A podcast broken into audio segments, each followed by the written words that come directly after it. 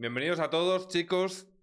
Tenemos hoy a José Ángel La Torre, alias Tejacas14, natural de Soria, ahora mismo viviendo en Medellín, exjugador de los sit and goes más altos de la red, ahora ya tiempo olvidados por la subida de rake de Poker Stars, jugador de Heads Up Seats, reventando el lobby incluso a los regulares especialistas de dicha modalidad, con muy buenos resultados en torneos, como los que se, dieron en 2015, eh, con el W Cup 51K Super High Roller por 560.000 euros, quedando segundo contra Ben Toleren, con una mano final que muchos no habrían dudado ni dos segundos en snapfoldear, que luego podremos ver un poco las circunstancias que se dieron en esa mano.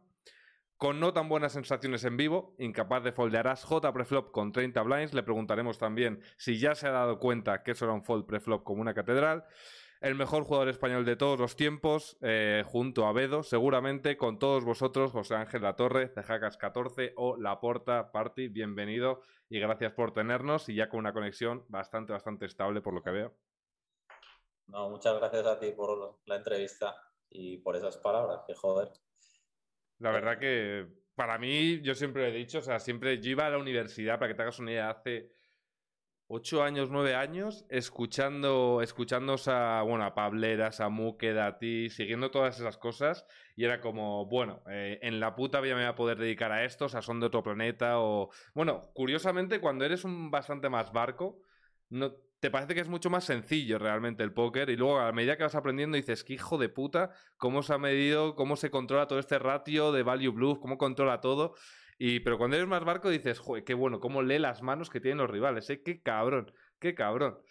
Y para empezar, voy a... Eso pasa con, con todo, ¿no? En la vida. Cuando empiezas a saber un poco de un tema dices, hostia, esto desde fuera parecía más sencillo el póker al final, al principio tienes tan pocas variables que parece súper sencillo, que eso, bet por value, bet por de farol y ya está. dices, ¿le hago tirarse o le hago gano, gano o pierdo, gano o pierdo?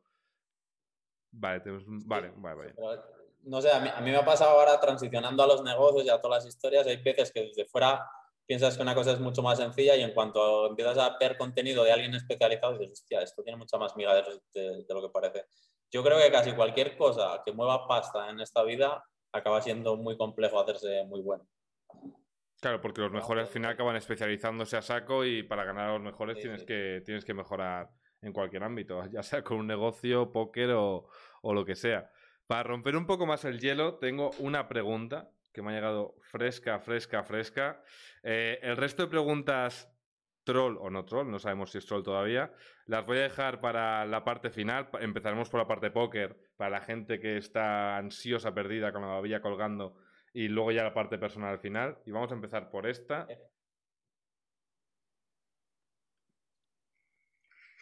Muy buenas, Miguel. Eh, buenas a todos. Y bueno, pues para preguntarle a Cejas, eh, bueno, solo se me ocurren cosas para, para trolearle pero así que voy a intentar eh, hacerle una pregunta medio seria. Eh, y a ver, pues como cuando estábamos en Londres comíamos bastante de restaurante, que recomiende dos restaurantes a los que volvería y un restaurante al que no volvería jamás y por qué. Y otra pregunta, si alguna vez se ha sentido más ridículo que cuando los bobbies se rieron de nosotros porque pensábamos que, que los toldos que había en el Parlamento eh, correspondían a, una, a la terraza de un pub y fuimos para allá con toda la cara a, ver si nos ponían unas birras en el Parlamento. Así que nada, eso es todo y un abrazo a todos. Venga, chao. Bueno, la primera era de los restaurantes. No, no, casi empiezo por la final porque fue un ridículo. Éramos como, como Paco Martínez Soria cuando llegaba del pueblo con la gallina. Llegamos los dos ahí a, a, Londres, que estuvimos viviendo en un apartamento cerca del Parlamento y desde, la, desde nuestra casa se veía el Parlamento. Y vimos ahí como unas carpas y dijimos, hostia, qué guapo ahí para tomarnos unas cañas, tal, no sé qué. Y llegamos y fuimos por el otro lado al Parlamento y estaba ahí el típico que hay de uniforme, pues es, un, es un edificio oficial. Y dijimos, tal, no sé qué, que dice, no, no, es que aquí no se puede visitar. No, no, si no venimos a visitar, venimos a tomar una cerveza y, y eran unas carpas que estarían pues para los ministros o lo que fuera. Y fuimos allí a, a preguntarles si nos dejaban pasar. Lo de, lo de, los restaurantes lo dice porque el, es que hemos vivido en varios pisos, ¿sabes? si no cuento mal, creo que han sido en cuatro o cinco. En uno de los que vivimos, vivíamos al lado de un español que era terrible, o sea, te hacía prácticamente vomitar la comida. Y Muque, Muque estuvo a, a, los padres yendo a ese restaurante toda una semana entera que lo fueron a ver y le decíamos, pero tío, no, no te da vergüenza llevarlos ahí. y decía, no, no, si a mí me parece que está de puta madre. o sea, que ese seguro es al que no volveríamos, ni yo, ni él, ni, ni ninguno de los que vivía por allí. Y luego dos a los que, mis dos favoritos, íbamos mucho a un, a un italiano, que no es que fuera impresionante, pero le teníamos muy buena, muy buen feeling, porque también en York cuando estuvimos viviendo íbamos mucho. Eh, si, si, si, digo que se me ha olvidado el nombre, Picolino creo que se llamaba o algo así. Estaba bien y íbamos mucho a ese. Y el mejor restaurante de Londres, no lo sé, alguno de estos de japonés. Eh, no sé si el No o alguno de esos, pero claro, que, tampoco es que vayas mucho a esos, que te pegan unas hostias ahí en, Londres Sí, un japo seguro. es que en Londres hay muy buenos restaurantes y los pagas. Pero si los pagas, sí. Con el, con el italiano. Vale, pues hemos empezado por esa pregunta de Ariconte, para que no le haya reconocido, eh, que era pues de, de, la famosa camada, ¿no? Los que erais de, de Sit the Seats. Eh, Muke, tú, Ari, eh, no sé quién está por. Reisak, no sé si era de vuestro grupo o estaba en otro. Tennessee también, ¿no? Imagino. Es que la, mayoría, yo siempre he jugado Seeds, pero por ejemplo, Contre jugaba Doncas. Y, cuando nos empezamos a ir a vivir juntos, creo que fue que empezó a jugar Seeds. No estoy seguro de si antes de eso jugaba, creo que no. Y Sergi sí, Sergi, de hecho, Sergi es posterior a mí casi, porque me acuerdo cuando yo empecé ya a ganar, eh, como un año después llegó él y, y, y, me pidió coach porque yo estaba en Educa, pero se lo acabó dando Talay. Eh, pero Sergi sí que ha jugado siempre SITS, creo. Eh, bueno, no, creo que antes jugaba torneos, pero bueno, sí, somos como del mismo grupo. Sergi y yo casi tenemos carreras paralelas en, en póker. Pues buena quinta, ¿no? Ha jugado de todo. Sí, sí. Muquet ha jugado Cup, ha jugado Cash, ha jugado. Ese, ese va. Que era. Muquet era muy gracioso porque le veías la gráfica cuando nos fuimos a ver juntos y había dos meses que la roja iba así, otros dos meses así, otros dos así. Y claro, yo que tenía como un estilo definido y era todo así muy... decía, pero tío, ¿cómo haces eso? O sea, le dejas la, la cuenta a alguien dos meses al, cada cuatro y dice, no, no, los vuelvo locos. Cuando me empiezan a pagar les empiezo a, a farolear de menos, no sé qué. Jugaba muy raro. A ver, vale, sí, yo creo que se nos mantiene. Sí, somos todos sí. de... Eh, y luego, pues quería empezar. No, no, ahora parece que va bien. Eh, quería empezar tampoco a hacer un media hora de esto, pero sí un poco, pues tus comienzos. Eh, eres natural de Soria. Eh, no sé cómo empezarías ahí con tus estudios, la vida, cómo conociste el póker. Muy por encima, porque no es lo que más interesa, yo creo que a nadie, de todo lo que tienes por contarnos, Sí. es el principio. No, quizá lo más interesante de eso es, eh, soy de Soria, pero de un pueblo súper pequeño. O sea, mi pueblo es de 150 habitantes. De A los 12 150. años Nos mudamos a otro. Sí, el de mis abuelos, digamos. Sí, sí. Nos mudamos al de mi padre, que era de mil habitantes, y eh, ahí entre comillas mi madre fue un poco visionaria porque nos puso internet muy pronto. A los 15 años ya me llevó a estudiar a la ciudad, a los 17 años eh, me pagaba un piso para que estudiara allí. O sea, tenía muy claro que quería como dar una oportunidad de que, de que viera cosas distintas. Pero al final la vida en el pueblo te puedes imaginar que no tiene muchas variables. Y me fui a estudiar a Segovia eh, después de eso y en quinto año de carrera o así fue cuando conocí el póker con unos amigos y yo estudiaba publicidad y relaciones públicas. Y se me empezó a dar bien pronto. Eh, no era ni profesional y ya Talay me dijo, oye, me gusta mucho cómo argumentas, tal, ¿te gustaría dar clases? Claro, yo a lo mejor tenía un bank de 2.000 pavos. Y dije, pero si es que no me dedico a esto, ¿cómo voy a dar clases? Ujú. Bueno, no, tal, eh, me- tienes buen nivel, tal, no sé qué. Y me empezaron a pagar, no sé si era 800 pavos por, por dar dos clases a la semana. O sea, me pagan 800 pavos al mes por dos, dos clases a la semana.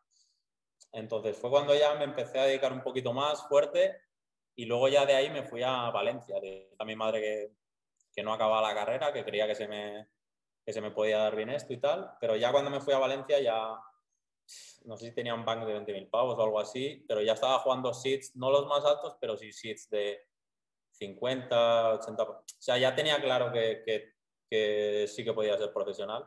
Y le dije que lo iba a intentar, que me iba a matricular en la universidad, pero que haría los exámenes a distancia. Y cuando me bajé a Valencia, porque al final era donde iba todo el mundo, era donde estaba Educa, Mestre, toda esta gente, como que se fueron acumulando ahí Alex Forever, que ya no juega, pero era muy bueno. Eh, Johnny estaba también por ahí, Cuato, que no sé si la gente... Había mucha gente ahí, era como la cuna del póker, que era cuando eh, había un cajero que era cerca de la zona de Educa y cuando había un torneo todo el mundo iba a atacar ahí con la Neteller y toda la historia y los se vaciaba ese cajero. Que yo no sé cómo no, no, se investigó porque eso siempre estaba sin pasta, porque parecía hay temas de drogas o.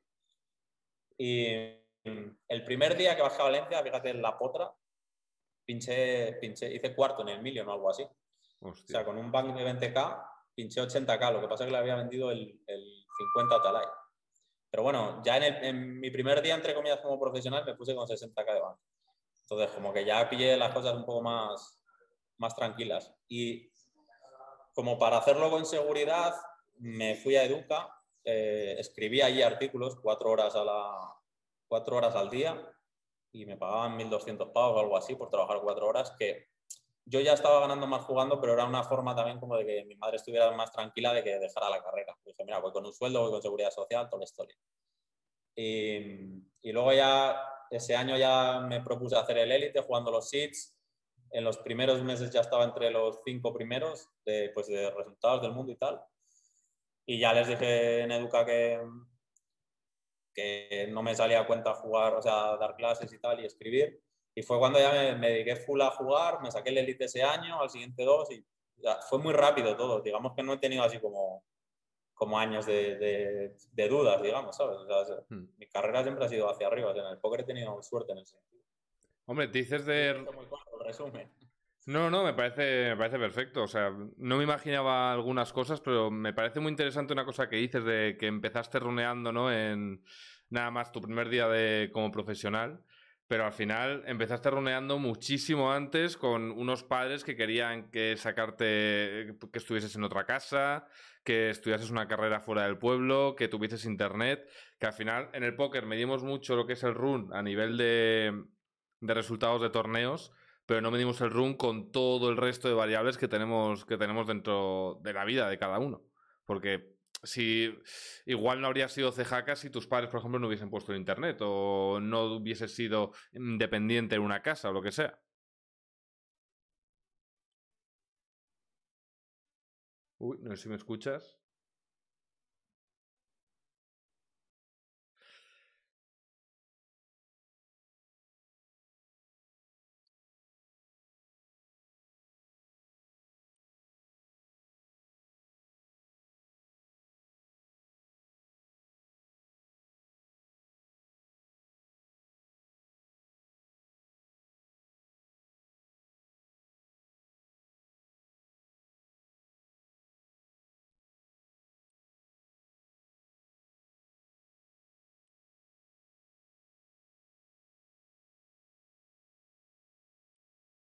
Vamos hemos tenido un pequeño corte ahí.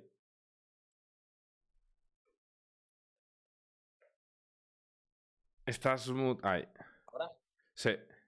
Qué puta, ha sido por internet, ¿no? No ha sido por. Uf. Yo creo que sí que ha sido internet. Vale. Pero es como que se me ha salido del Zoom, entonces no sé si ha sido internet o ha sido la conexión. Vale.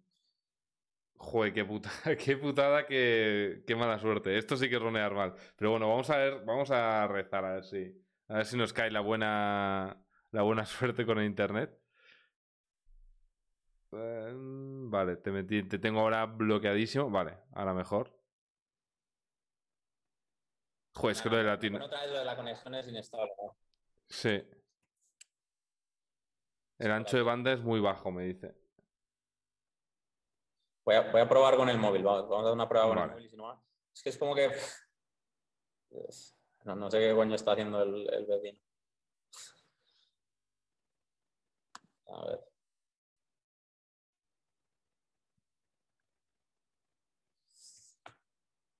A ver. Vale, ahora en teoría estoy al móvil. Vale. Me aparece en rojo el. Lo bueno de esta es que si, ¿Tú me escuchas bien? Sí. Sí, yo te escucho bien. Vale. Esta, esta no tendrá cortes, ¿no? En teoría sí, eh, es menos potente que la otra, pero si va bien esta no debería cortarse. Vale, pues voy a un segundo. A ver. Que le tengo que encuadrar.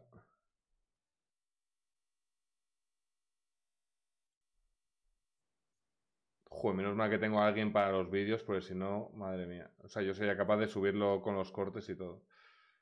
Vale. Eh, a ver. Sí, si estás por el móvil, a priori, aunque, aunque vayas un poco más lento, si se escucha bien y tal, no debería cortarse, claro. Vale. Sí, vamos a ver. El problema de la otra es que se corta del todo. Vale, pues a ver.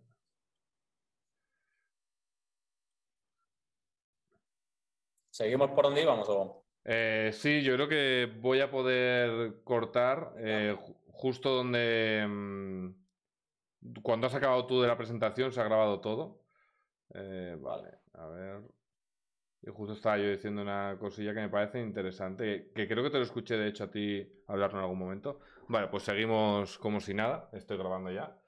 Eh, estabas hablando de runear eh, el primer día que te fuiste para Valencia, pero creo que hay una cosa más importante que no sé si te lo escuché a ti en una charla, no, estoy seguro, que al final runear en el póker es runear en mil historias, en plan, en no tener una enfermedad, en que la novia no te deje y dejes el póker, gustes tu bank, que tus padres, o sea, la suerte que tienes tú de que tus padres no son recursos que tuviesen, tampoco importa mucho, o sea, el esfuerzo que tienen que hacer, tengan o no tengan recursos, para que tú tengas independencia, crezcas como persona, que no seas alguien de pueblo, sin los adjetivos eh, peyorativos que pueda tener eso, sino que abras tu mente un poco, eh, eso ya es runear que flipas, porque no tendríamos un cejas español si tus padres, tu madre no hubiese insistido en que te fueses, ¿no? En tener internet, en todo este tipo de cosas. O sea, lo importante que es runear en el póker y no solo en resultados. En enfermedad, es como el fútbol, no runear en meter goles, sino también en no lesionarte, lo que le está pasando a Hazard, en mil historias. Al final es como un cómputo de cosas que si con otros padres igual no serías... Bueno, igual no, no serían tus mismas circunstancias y no serías, no habrías tenido los mismos objetivos, ¿no? Y mismas formas de ver la vida. Sí, sí. No, a ver, es- es- eso lo puedes llevar hasta el extremo que te dé la gana, porque ya Sí. empezando por la, el tener la capacidad para jugar bien al póker es un tema de genes que también es suerte, ¿sabes? Los, los genes que te tocan. Yo creo que eso va un poco más allá también en el sentido de eh, el humano no, no deja de ser un animal y tu cerebro está diseñado para preocuparse por, por, eh, los peligros, digamos, que es em, lo que hace que puedas sobrevivir o no. Entonces, cuando algo bueno te pasa, es que es como que lo asimilas y ya lo das por hecho. Es decir, tú no te levantas pensando, hostia, qué suerte de tener la nevera llena. Si pasas un mes sin comer en algún lado, empezarás a agradecer. O sea, no funcionamos de esa manera, porque tampoco sería demasiado eficiente que si tienes fácil acceso a agua y comida, te levantes todos los días diciendo, hostia, gracias por tener... Hay prácticas para agradecer eso, pero ya llevándola al póker sí que me parece eh, importante ser consciente de la suerte que has tenido, teniendo la capacidad, teniendo el acceso a todo lo que hace falta para, para jugar al póker y, y teniendo ya dentro puramente del póker la suerte en momentos puntuales de, de, no sé, yo por ejemplo antes de empezar a dedicarme estuve bastante tiempo haciéndolo de forma recreacional, porque normalmente lo compaginas con otras cosas. Si en ese momento te empieza a ir bien en el curro, por decir algo, y lo dejas un poco de la del póker, a lo mejor luego ya no vuelves a jugar, eh, ¿sabes? Entonces, o, vuelves a jugar solo de forma recreacional y realmente no desbloquear las capacidades que tienes por ese camino. Entonces, son muchas, son muchas cosas. A mí, por ejemplo, me pasó que no me motivaba especialmente la carrera, ¿sabes? Entonces, yo no le dedicaba mucho tiempo a la carrera, simplemente me limitaba a probar y tal. Y cuando empecé a conocer esto, me gustó mucho, pero igual que me gustaba mucho el NBA Live o el tal. O sea, igual que le dedicaba un año antes 12 horas a ver NBA y otras 12 a jugar al NBA Live y a simulado, pues le empecé a dedicar a esto porque me gustaba. No porque... Pero claro, lo que pasa es que esto cuando te gusta y se te da bien, empiezas a, empiezas a, ganar pasta y ya te lo planteas de otra forma. Pero hay que tener suerte para llegar a, a ese punto, yo creo. Y bueno, lo que comentas ya también el tema de, por ejemplo, la diferencia entre mi padre y mi madre. Eh, mi padre se enteró de que era profesional de póker, digamos, eh, ya en un, como, él, él, más o menos siempre supo que me, que me, dedicaba a eso, pero él pensaba que lo compaginaba con los estudios y demás. El, eh, cuando gané el medio kilo ese en, en el torneo de 50K, mm. ya fue cuando mi madre le explicó, mira, que se dedica yo, pero se le da muy bien, tal, no sé qué. Mi padre flipaba, era como, pues, pero ¿cómo va a estar ganando esa pasta jugando las cartas? No se lo quería.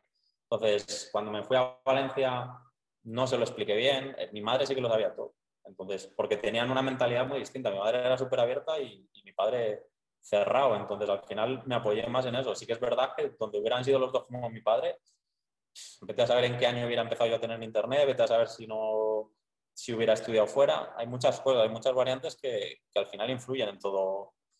Es un poco como la película esta del efecto mariposa, que cuando vas por un camino se te cierra totalmente el otro. Sí, sí. No, pero es que básicamente con poder estar en tu casa trabajando de algo, sacando los euros que sean y no teniendo que levantarte, no sé, pues a, mm, a una hora que no te apetezca una mierda, básicamente, en plan, no teniendo una obligación literal, ya estás runeando que flipas y ya tienes que al menos ser un poquillo agradecido, en el sentido que lo peor que te pasa en el día es runear mal en ese torneo, o el pollazo que te mete entre CLF, o llevar un down de 100 ballins en, en los sits de 100. Si tienes un down en unos sits de 100, es porque puedes perder a priori esos ballins y eso ya es tener bastante suerte sin quitar el trabajo que le has metido para, para llegar a ello. Pero yo creo que se menosprecia mucho la parte de, de azar. En, yo, por ejemplo, en la escuela lo veo a saco, en plan, gente que tiene un trabajo que, yo qué sé, eh, básicamente, y algunos acaban ganando 3, 2, eh, da igual, 500 al mes. Y la diferencia está en que muchos, estoy seguro que la, la, diferencia, si partimos de los dos caminos que a priori van paralelos al principio porque tienen la misma habilidad del póker o parecido, y los mismos conocimientos, la misma banca eh, de 500 pavos o lo que sea, de repente uno runea bien y dice, ojo, le voy a dedicar más tiempo a estudiar a la semana, eh, voy a meterle más caña a esto y tal. Uno runea mal y dice, esto es una putísima mierda, los eh, spins son una mierda, esto para vosotros.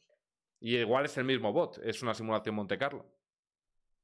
Sí, sí, a ver, cuando, cuando tiras una simulación de la carrera de, cualquier persona en, en, lo que sea, seguramente hay diferentes outcomes de, de todo lo que puede pasar lo que pasa es que también somos muy de, ponerle una narrativa a todo lo que nos pasa, ¿sabes? Es del rollo, a ver, si me echo uno de los mejores, eh, gana mucha pasta tal, a mi cerebro le conviene mucho más el pensar que ha sido porque he dedicado tiempo, porque he hecho esto, porque he hecho lo otro, que, el factor suerte. Entonces, sí, eh, pasa en todos. Siempre, queremos buscar la explicación a por qué han pasado las cosas y en realidad hay muchos factores que han influido que, de los que no somos conscientes.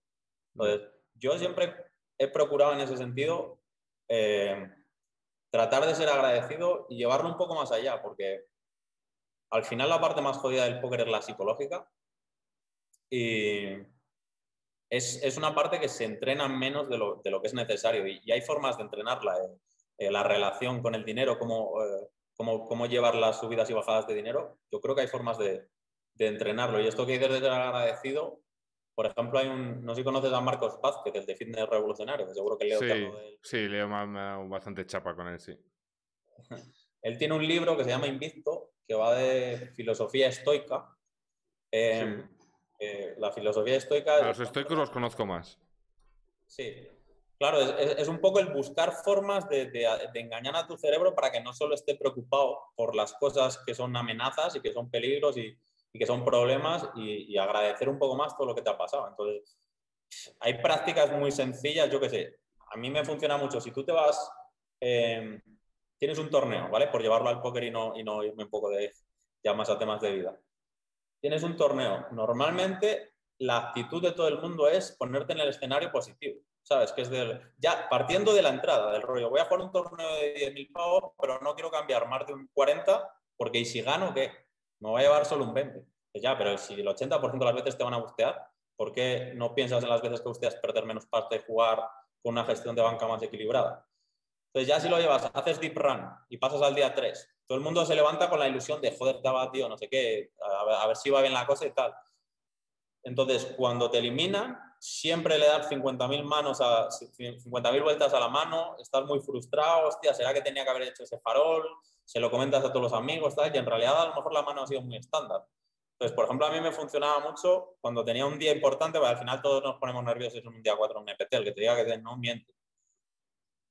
Mm, tener cinco minutos, yo que sé, en la bañera antes de irte para el torneo, pegarte un baño tranquilo y estar, imaginarte cómo te vas a sentir cuando hagas un farol que crees que tienes que hacer y busteas. Porque si juegas bien en una fase final de un donka, tienes que jugar agresivo porque la gente está cagada. Y la probabilidad de que vayas faroles y te bluffcachen es que está ahí. Entonces, si tú ya has estado en esa posición en la que, en la que haces ese farol y no te sientes mal y, sabes que es lo más normal, eh, cuando te pasa, ya, ya se está ahí, ¿sabes? No te pilla de sorpresa y dices, hostia, tío, qué mala suerte tengo, y es que qué puto run, y es que no sé qué. Entonces, cuando, cuando tú, tu cerebro, lo llevas al torneo preparado para bustear, eh, no, no, no, tienes esa tensión y esa, y esa presión de, de, hostia, no. El argumento este que hacen mucho los jugadores de llegas al river, te, te sobean no, tal, creo que voy a foldear, es que tengo mucho edge, ¿sabes? Es que me quedo con 30 blinds aquí puedo hacer muchas cosas. Y, ya, y, cuando pagas, le ganas el blue catcher y te pones con 90 blinds y lo destrozas, ¿sabes? O sea, te estás haciendo un autoengaño de, de, quiero foldear y quiero buscar las razones para foldear y en realidad lo que te pasa es que te sientes muy mal pagando y, busteando. Entonces, esa eh, vertiente optimista que tienen la mayoría de jugadores de póker, yo no la comparto. A mí me gusta más ponerme en el escenario negativo, porque el positivo luego es muy fácil de gestionar, ¿sabes? Ya, es disfrutarlo y ya está. Claro, no, no, tiene más historia. Yo solo lo, me parece curioso, eh, porque yo solo he hecho siempre que he estado soteando, me acuerdo para sacarme el PSPC, que había una promo en, stars.es a principios de año, eh, que si raqueabas, pues no sé cuánto sería, pues no me, acuerdo cuánto era, pero te daban el paquete de 25k, tal, si raqueabas en no sé cuánto tiempo. A priori eran pocos meses, luego con lo del COVID creo que como que lo retrasaron y le dieron a la gente como un año, yo me lo saqué en tres meses y dije, venga, voy a darle a fuego a 250, a spins 250, que puedes tener swings de, yo que sé, 8k diarios, para arriba, para abajo, eh, para arriba, para abajo, todo el rato, así todo el rato. Y dije, bueno, si busteo 30, 40k, voy a chilear y lo, lo termino en 100 y tal. Y la idea de yo qué sé, no sé, no me acuerdo cuando tenía el cajero, pero dije, si llego a este punto, voy a... Mm, no, no quiero bustear tanta parte de la banca, eh, es como un shot eh, y ya está. Y yo lo pensaba y dije, bueno, si pierdo esto, me puse en ese escenario, porque al final es con una alta probabilidad de locos que pase, pues estabas jugando contra gente muy top, obviamente, estás jugando contra el Carlos 084, eh, con Balzac, con gente muy buena, y pasó, y no, no tenía como esa sensación de. O sea, de chips, pues me, me fue bien. Ronearía algo en chips, imagino. Pero. Mm, pero no tenía una sensación como de. Puf, qué dolor. Porque yo no estaba pensando. Voy a jugar los 250, voy a acabar 60k. Voy a pensar, voy a, voy a acabar 60k down. Porque de esta manera, eh, pero porque ya me lleva muchas hostias, en plan de cuando soteé 50, cuando soteé 100, cuando soteé tal, de tener, yo qué sé, 40k de bank y pasar a 20 y decir, hostia puta. Y te das cuenta que cuando estás soteando lo más probable es que, acabes busteando bastante pasta. Y me parece una muy buena forma de, verlo. Y a mí con Doncas no me pasaba, fíjate. Con Doncas, cuando tenía un día dos, eh, las series que haya podido grindar de W o de lo que sea, siempre al día 2 era como, uff, te ibas a dormir y quieras que no, que queden 15, que dices tú, pues mira, hay gente aquí que es mucho mejor que yo en torneos o lo que sea, pero sí que yo notaba ese picorcito de en Doncas ponerme siempre en lo, en lo bueno, no sé por qué, porque es como la gloria basta, es como... A ver, porque es donde más te dan como los picos de dopamina, ¿sabes? De, ganar mucha pasta en poco tiempo y es más fácil. Cuanto más te excita algo o más te paniquea, porque también pasa hacia el otro extremo, más complicado es pensar de forma racional. Eh, esto en realidad eh, se puede aplicar al póker, pero, cualquier top que conozcas en, en tema de negocios hacen lo mismo. Es decir, cuando yo estoy muy excitado sobre una inversión, o cuando digo yo me refiero a cualquier persona que sabe lo que hace en negocios, lo que piensan es cómo rompo este negocio, qué tiene que pasar para que esto no vaya bien. ¿Sabes? Entonces, cuando tú te pones en el escenario de qué tiene que pasar para que no vaya bien y cuando pasa eso, cómo me voy a sentir y cómo lo voy a gestionar, ya estás preparado para, para ese escenario. En Ordoncas, por ejemplo, pasa con el tema de los bancajas, que nadie se pone en el escenario de ¿y qué pasa cuando este se vaya con la pasta y tenemos un contrato muy mal firmado y cómo lo denuncio? ¿O qué pasa cuando me pongo en Butra X y no, y no me puede bancar? ¿Cómo lo gestionamos? Como somos optimistas por naturaleza, nadie piensa en eso. Cuando te encuentras en el escenario es cuando lo gestionas. Y es, parte muy importante de... a mí eso me pasa, por ejemplo, en los Doncas, que estoy ya volando de un tema a otro. Em, tenía un establo con Pablo y al principio no fue... Eso, por ahí va a ir. Por ahí va a preguntar con lo que has dicho ahora. Dime. No, no, y nos empezó a ir mal. Creo que nos pusimos como medio kilo abajo. Y te das cuenta y dices, hostia, eh, la varianza de esto, aunque tengas varios jugadores, cuando no comparten pool, no se reduce tanto. Eh, porque claro, el que te runea se lleva la mitad y tú sigues teniendo al otro eh, debiendo tal. Entonces, empecé a, pensar un poco en cómo era el modelo de negocio y se parece un poco al de, las hipotecas. Que el banco te presta pasta esperando cobrarla en el futuro, pero siempre está en, un término de deuda grande. O sea, en, en, los doncas, cuando te pones muy arriba, se reparte y otra vez vuelves de cero y otra vez empieza a generar deuda, porque además por comer la sierra de la gráfica de, un jugador de doncas, es pierdes, pierdes, pierdes, pinchazo, pierdes, pierdes, Entonces, lo normal es que cuando pones el a cero empieces a perder.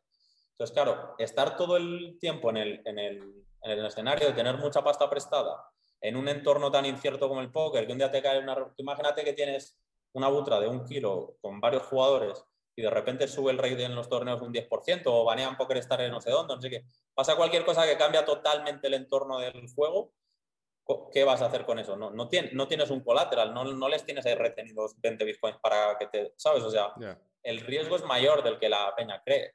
Claro, cuando va bien todo es maravilloso, pero, pero siempre te tienes que poner en cómo es el escenario negativo. Y es una de las cosas, entre comillas, que estoy más orgulloso, que es el decir, creo que puedo ganar mucha pasta aquí, pero no, no me interesa el modelo de negocio, ¿sabes? Que eso también es muy de jugador de póker, de ver que algo quizá no es lo más EV, pero sigues dentro por, porque no te quieres perder el bolón, ¿sabes? Somos muy de, hostia... El, fear el FOMO, ¿no? De toda la vida, el fear of missing out. Sí, sí, sí. Entonces, ahí fue, me salí porque consideraba, bueno, consideraba que no era un modelo de negocio que me interesara tanto y nunca tuve esa sensación de, joder, y si hubiera bancado y hubiera ganado tal, no sé qué. Al final, cuando llegas a la decisión de forma racional y estás contento con ella, luego te tienes que... Eh, también ahí es más fácil porque no es que luego uno pinchara el, eh, las World Series y dijera, joder, me he salido y ya pincho 10 kilos. Pero creo que es importante eh, no ponerte siempre en el puto escenario positivo, ¿sabes? Ser consciente de que las cosas en la vida salen mal muchas veces.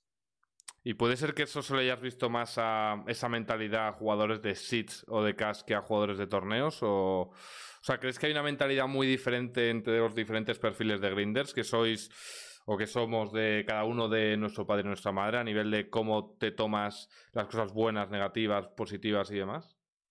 ¿O cómo gestionas la varianza? Yo creo que cada modalidad puede afectar de una forma, eh, pero en general creo que es algo muy personal puede, que si eres de una cierta personalidad tiendas más a torneos, eh, porque, es, porque es un estilo de vida menos estructurado y es jodido que una persona que le guste llevar estructura, que le guste hacer las... Es muy complicado jugar torneos. Entonces, lo normal es que si tienes una, eres una persona que le gusta un poco tener unos, como unos raíles en la vida, la vida de torneos no encaja muy bien. Entonces, es como que la modalidad ya selecciona un poco el, tipo de personas que van a un lado y a otro, ¿sabes? No lo he visto así, pero sí. Estar con sesión hasta las 4 de la mañana y luego levantarte y quieres ir al gimnasio, pero ya has dormido cuatro horas y no tienes fuerza y a las dos horas tienes que volver a abrir sesión. me parece muy complicado llevar una estructura y no sé cuántos jugadores del mundo que jueguen Donka sean capaces de, estar ahí súper equilibrados. Imagino que Imagino que los que juegan high stakes, los Wusu, los. No sé, el, ¿cómo se llama? El gordi. O el, iba a decir el gordaco, el. Creo que es una puta bestia, el Monkey, el Ape Styles, que lleva, yo que sé, 40 años grindando. Imagino que, que, a su edad ya tendrá algo de rutina hecha y que grindará cuatro días por semana. Pero claro, al final acabas en, trabajando de 5 de la tarde a 4 de la mañana si te va bien. Si acabas a las 11 de la noche, mala cosa.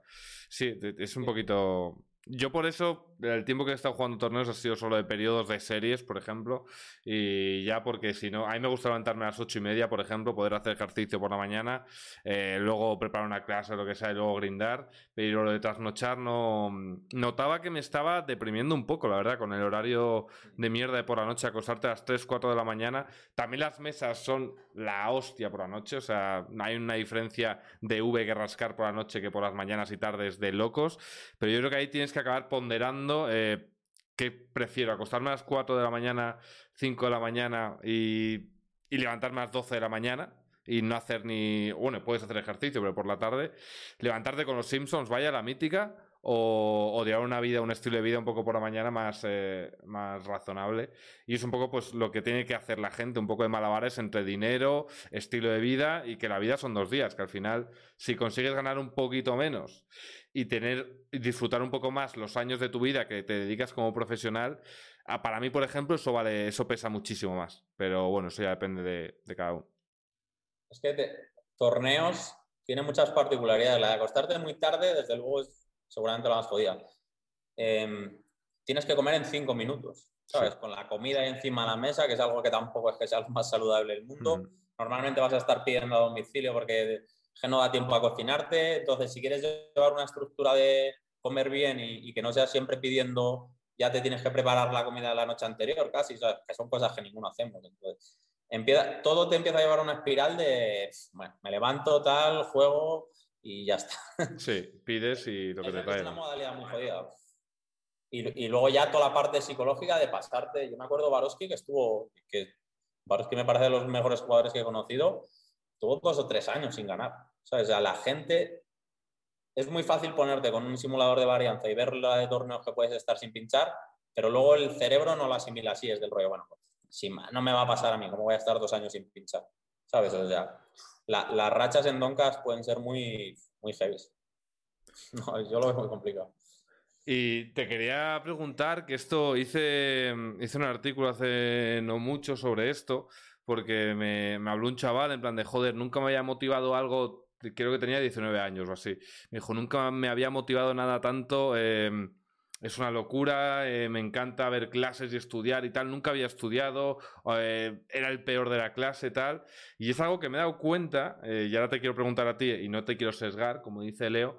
em, ¿Por qué crees, qué es lo que encontraste en el póker o crees que crees que es lo que encuentra la gente en el póker que no encuentra en otro sitio, pero al final lo que te eres bueno porque te gusta o te gusta porque eres bueno? Que al final es como la dicotomía ahí que tienes de cuál de las dos, eh, cuál de las dos es y mm, y hay algo en el póker, eso está claro que alguno eh, yo que sé, será uno de cada diez grupos de amigos. Hay uno que le engancha muchísimo y ve, ve ahí todo, ve Matrix y ve que es súper interesante, mucho más que el resto. Y es la primera cosa como en tu vida que te atrapa, ¿no? Que de repente dices, el colegio me da igual, eh, la universidad me da igual, voy aprobando, voy estudiando y de repente esto me interesa mucho. ¿Qué crees que es lo que tiene que, mm, que atrapa tanto?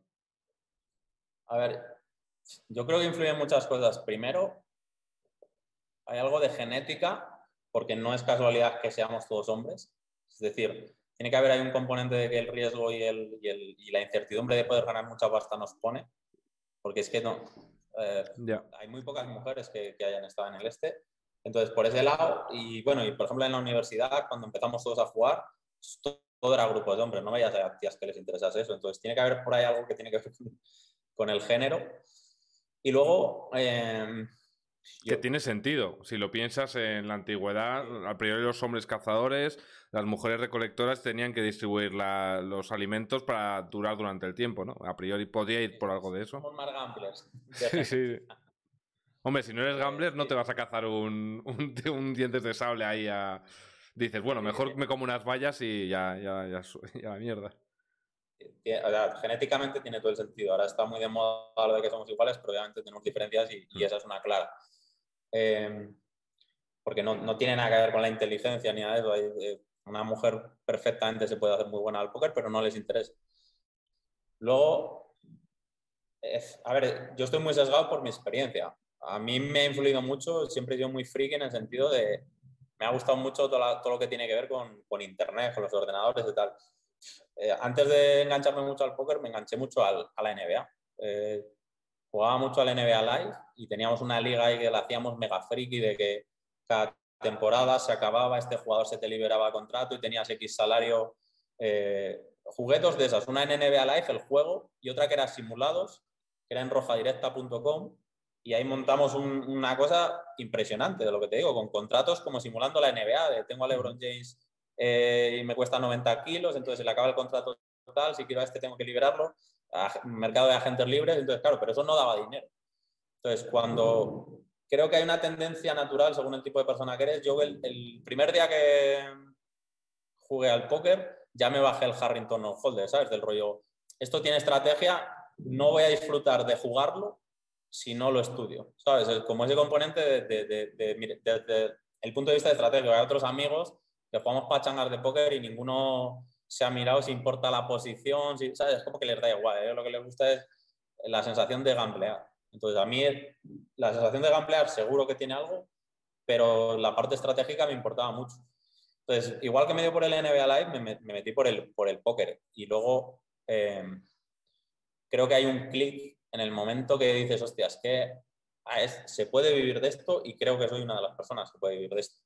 Entonces, em, cuando ya llega el momento en el que lo confirmas y dices, hostia, mil por cien puedo ser profesional de esto, a esto sí me dedico. Es decir, como que quitar la incertidumbre de seré mejor, ganaré más, ganaré menos, pero se me da bien. O sea, voy a poder vivir de esto.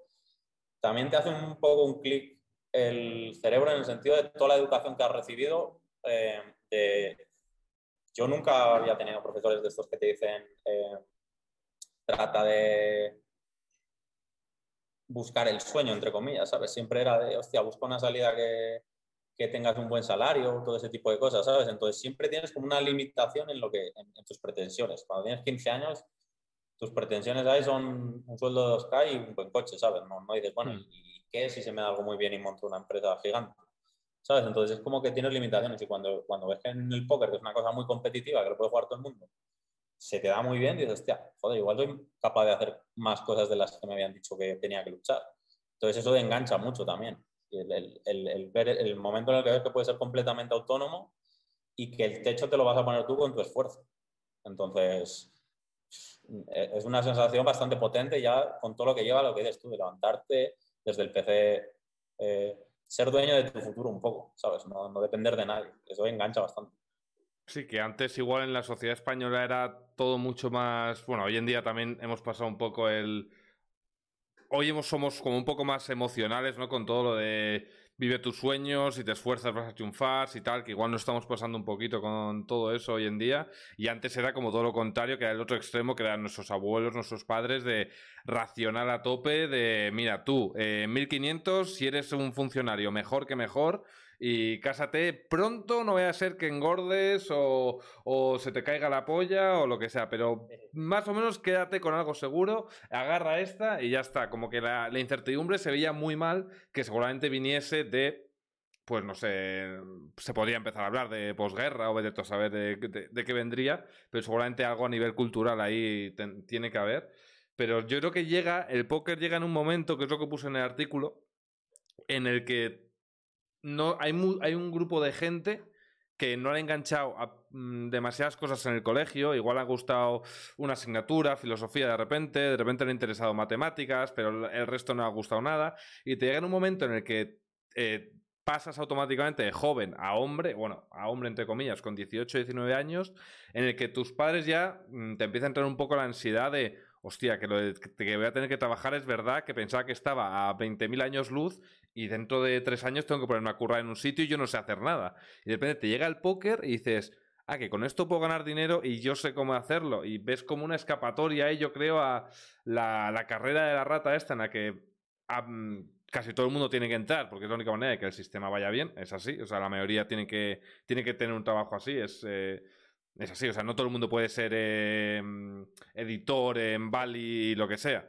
Y yo creo que viene en un momento mm, de mucha incertidumbre para muchos y nos aferramos mucho a la idea de, joder, si consigo dedicarme a esto, eh, me he pasado la vida y estoy muy por encima de lo que me habría imaginado jamás. Que siempre he sido eh, alguien que no apetecía estar en una oficina o lo que sea y me llega en un momento, a mí me llegó en un momento al menos. Yo seguí estudiando, me hice luego un máster de bolsa y luego me hice un, MBA, pero Aún así, mientras estaba grindando. Em, y no fue hasta acabar el último máster que dije, venga, me dedico a esto y ya está. ¿Para qué voy a trabajar en una empresa en España por 1.500 pavos, eh, pudiendo ganar mucho más y disfrutando cada día? Sí, a ver, sobre todo el tema de los sueños, eh, no me acuerdo, le escuché a un CEO de una empresa grande em, que lo planteaba de otra forma, te decía, el que te dice, el millonario que viene y te da una charla y te dice que persigue tus sueños, que con mucho esfuerzo lo consigues, ese no es alguien que persiguió su sueño, es alguien que cogió algo que se le daba muy bien, le dedicó muchas horas, se hizo rico y luego te vino a decir a ti que persiga los sueños. O sea, a eso se le puede dar una vuelta que es mi sueño no era jugar al hockey, mi sueño era ser futbolista y al 99,9 ya te digo que no tenía las capacidades, por mucho que, que a lo mejor sí de, vivir de ello, pero no de ser un top. Entonces, hay cosas que no tienes la capacidad y punto. Entonces, dentro del espectro de cosas que te interesan, ser realista y mira una en la que, bueno, por aquí hay un, modelo de negocio que, que, tiene sentido y si le dedico muchas horas, creo que, creo que puedo eh, vivir de esto. Entonces, es como una versión modificada del tema de los sueños, ¿sabes? Un poco más aterrizada de, yo qué sé, tú puedes, tú puedes ser camarero, ¿vale? Uno de los oficios más comunes en Starbucks.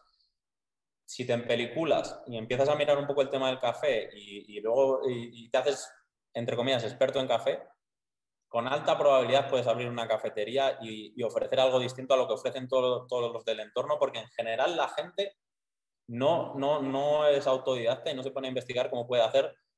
Nos pasa a todos que es que llegas a los negocios y dices, joder, pero tío, ¿cómo no ves que esto no lo puedes hacer así? ¿Sabes? Que, porque es gente que, no, que no, ha, no ha pensado en cómo hacer de verdad bien lo que está haciendo. Entonces, hagas lo que hagas, si le metes horas y le añades valor, es muy complicado que no te vaya medianamente bien y puedas salir un poco de esto de lo que dices de la carrera de la rata y demás y, eh, pero la gente es muy comodona en ese sentido, o también por educación, somos muy conformistas, entonces mm, por ahí se queda la gente bloqueada en un, en este. Yo estoy de acuerdo no todos podemos hacer lo mismo porque alguien tiene que poner los cafés y alguien tiene que llevar los autobuses.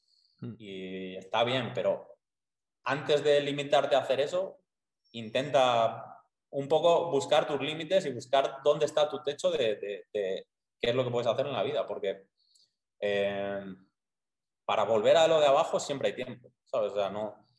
Siempre van a hacer falta camareros, siempre va a hacer falta alguien que esté en el supermercado, porque esos trabajos los tiene que hacer alguien y no requieren una alta cualificación. Entonces, es un poco perderle el miedo al, fracaso, entre comillas, y, al, y a es que, eso también es un tema que en España el fracaso está visto demasiado. Eso te iba a decir, que en Estados Unidos, o sea, yo tengo a mis hermanos en Estados Unidos viviendo que de hecho volverían a España por la mitad de sueldo. Aprovecho para hacer la reivindicación al gobierno de España.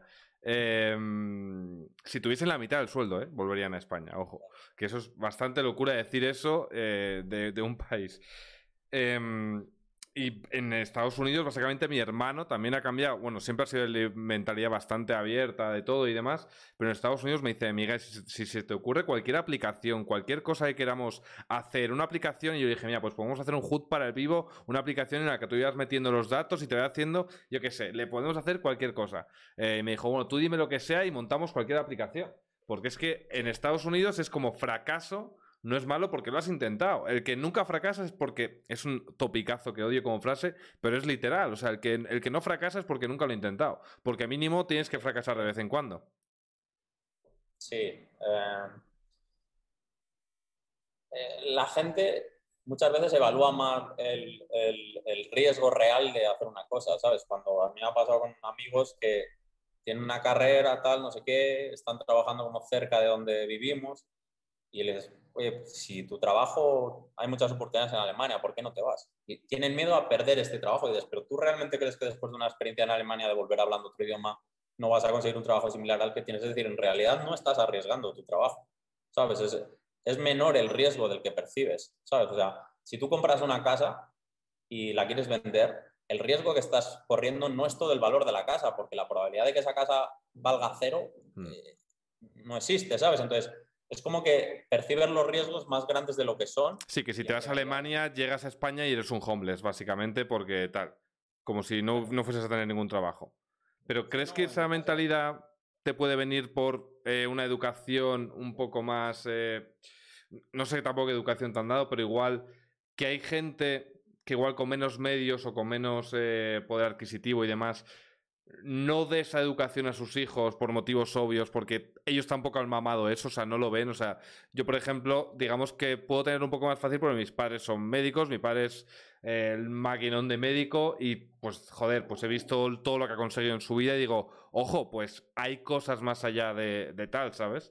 Y tiendo a pensar, Seguro que la gente que igual ha tenido menos medios eh, con sus padres, porque parece que hay que avergonzarse que tus padres te hayan dado todo. Eh, a mí en educación me han dado de todo. Eh, no, he tenido, no he tenido que trabajar para pagarme la universidad, que eso ya me parece la jodida hostia.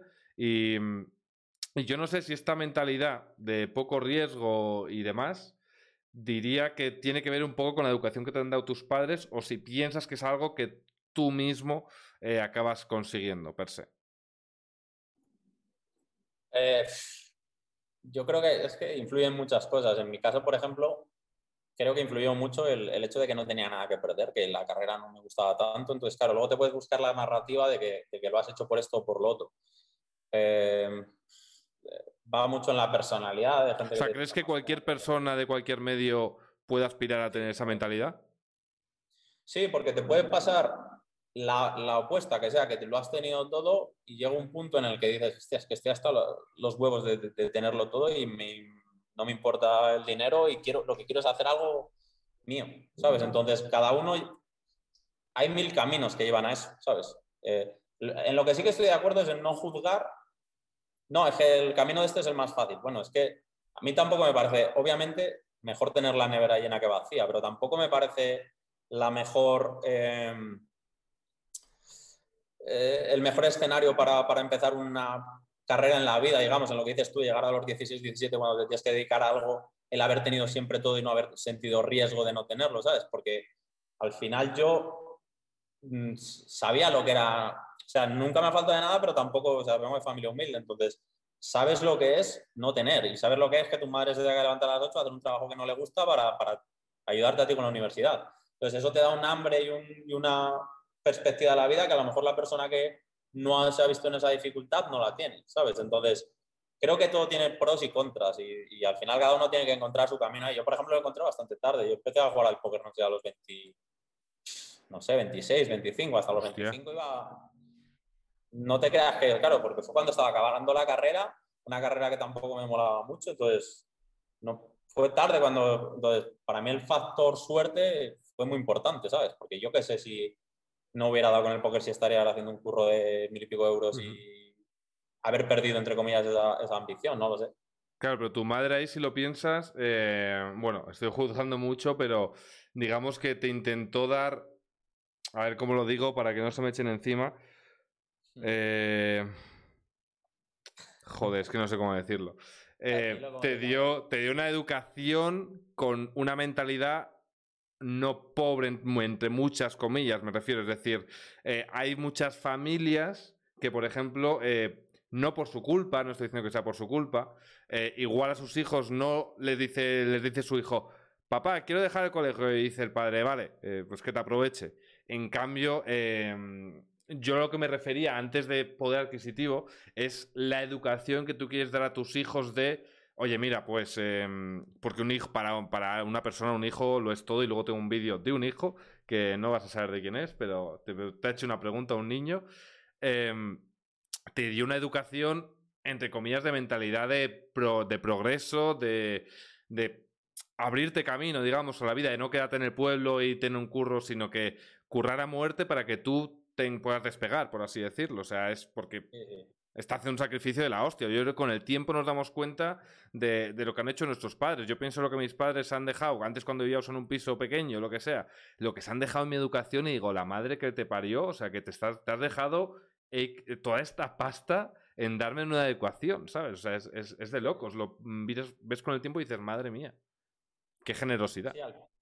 Al final, el simple hecho ahora mismo con Internet, que eso también es una suerte, nacido en una sí. generación que tienes acceso a la información de una forma tan amplia, es que a mí me parece increíble que puedas abrir YouTube y escuchar hablar a las personas más inteligentes del mundo de, de, de temas que te interesan. Es una cosa que no existía hace 20 años. Entonces, claro, es algo que, volviendo al tema de antes, no valoras porque lo has vivido siempre, has nacido, entre comillas, con eso.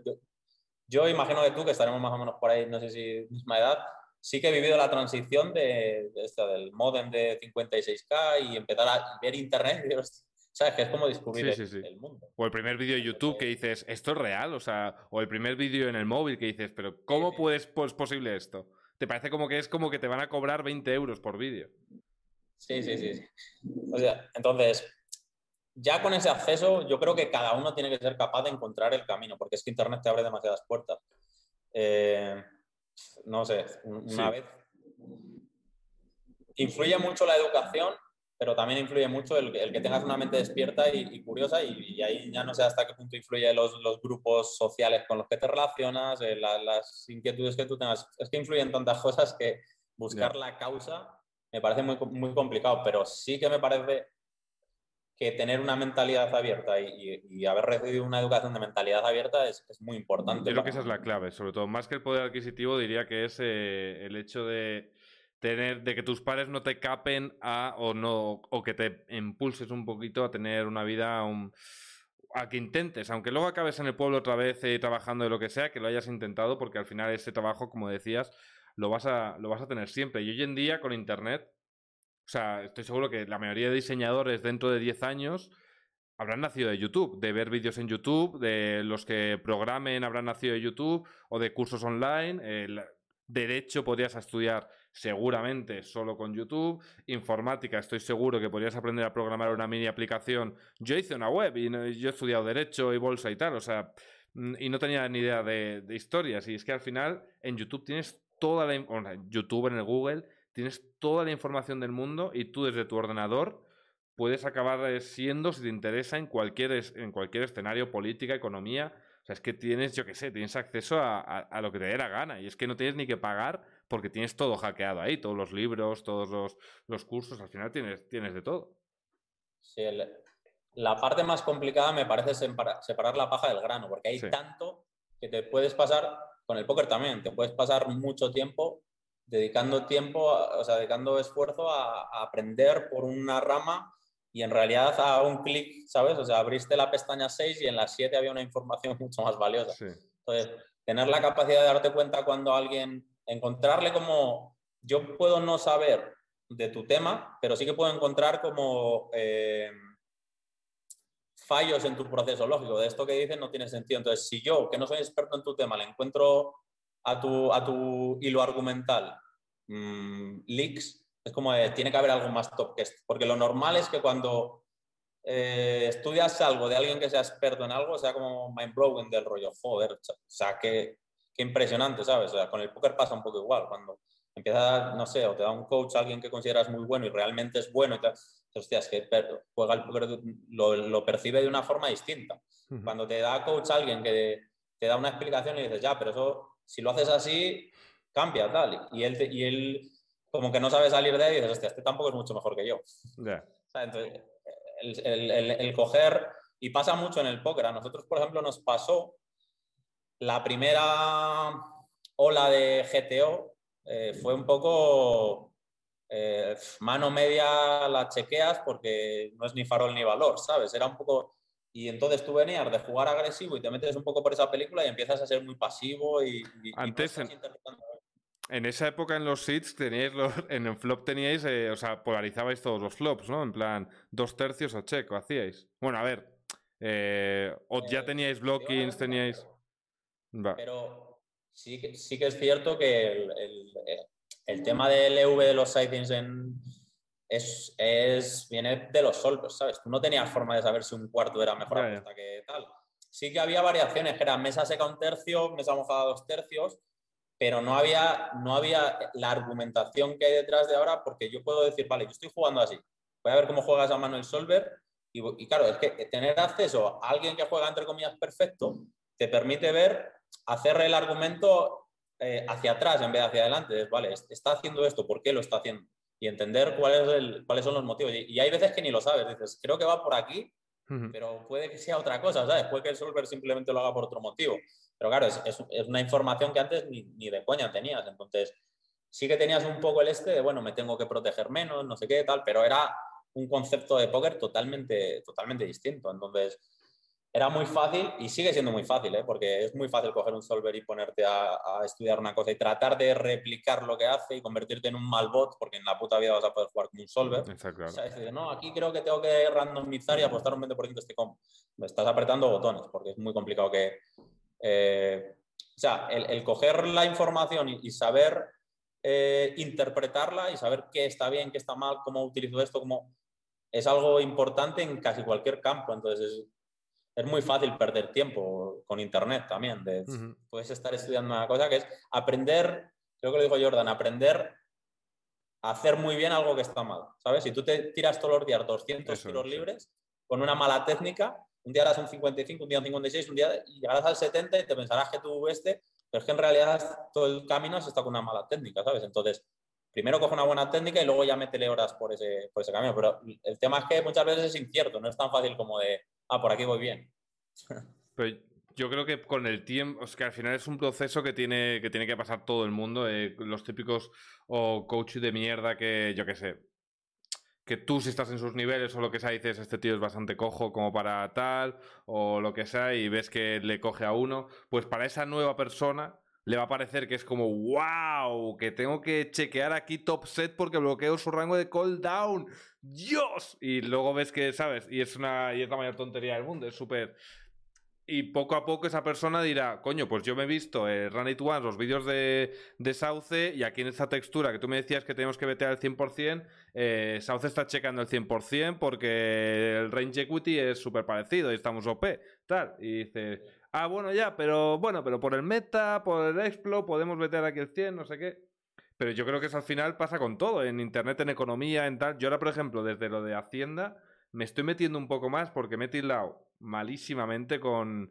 No sé si has estado un poco pendiente de todo lo que ha pasado con, con Hacienda, Rubius y tal. Pues yo me... La verdad que es una... Me ha parecido una vergüenza darte cuenta de cómo pueden los medios, porque al final a ti te van manipulando y no te das cuenta porque no controlas.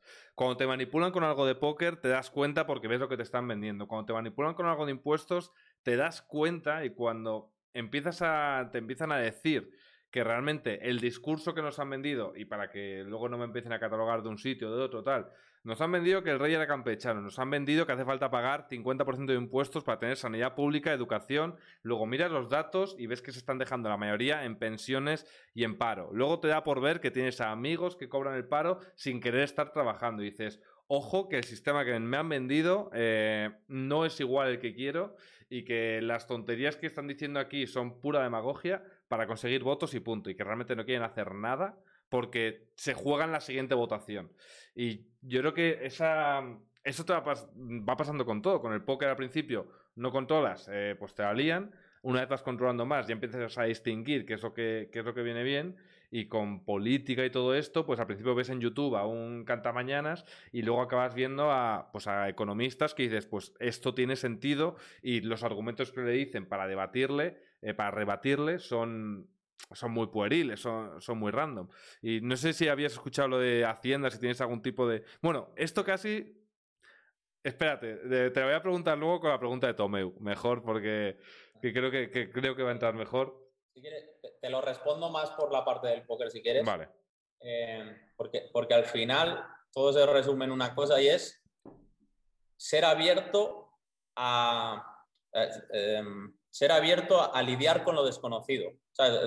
Eso creo que lo decía Rey Delio, el, inversor, que es, es más importante cómo, cómo gestionar lo que no conoces que cómo gestionas tu conocimiento. Es decir, el ejemplo que ponías de Sauce, eh, tú, me estás dando un coach, tal, no sé qué, yo te digo, oye, yo estoy viendo vídeos de Sauce y, y chequea esta textura.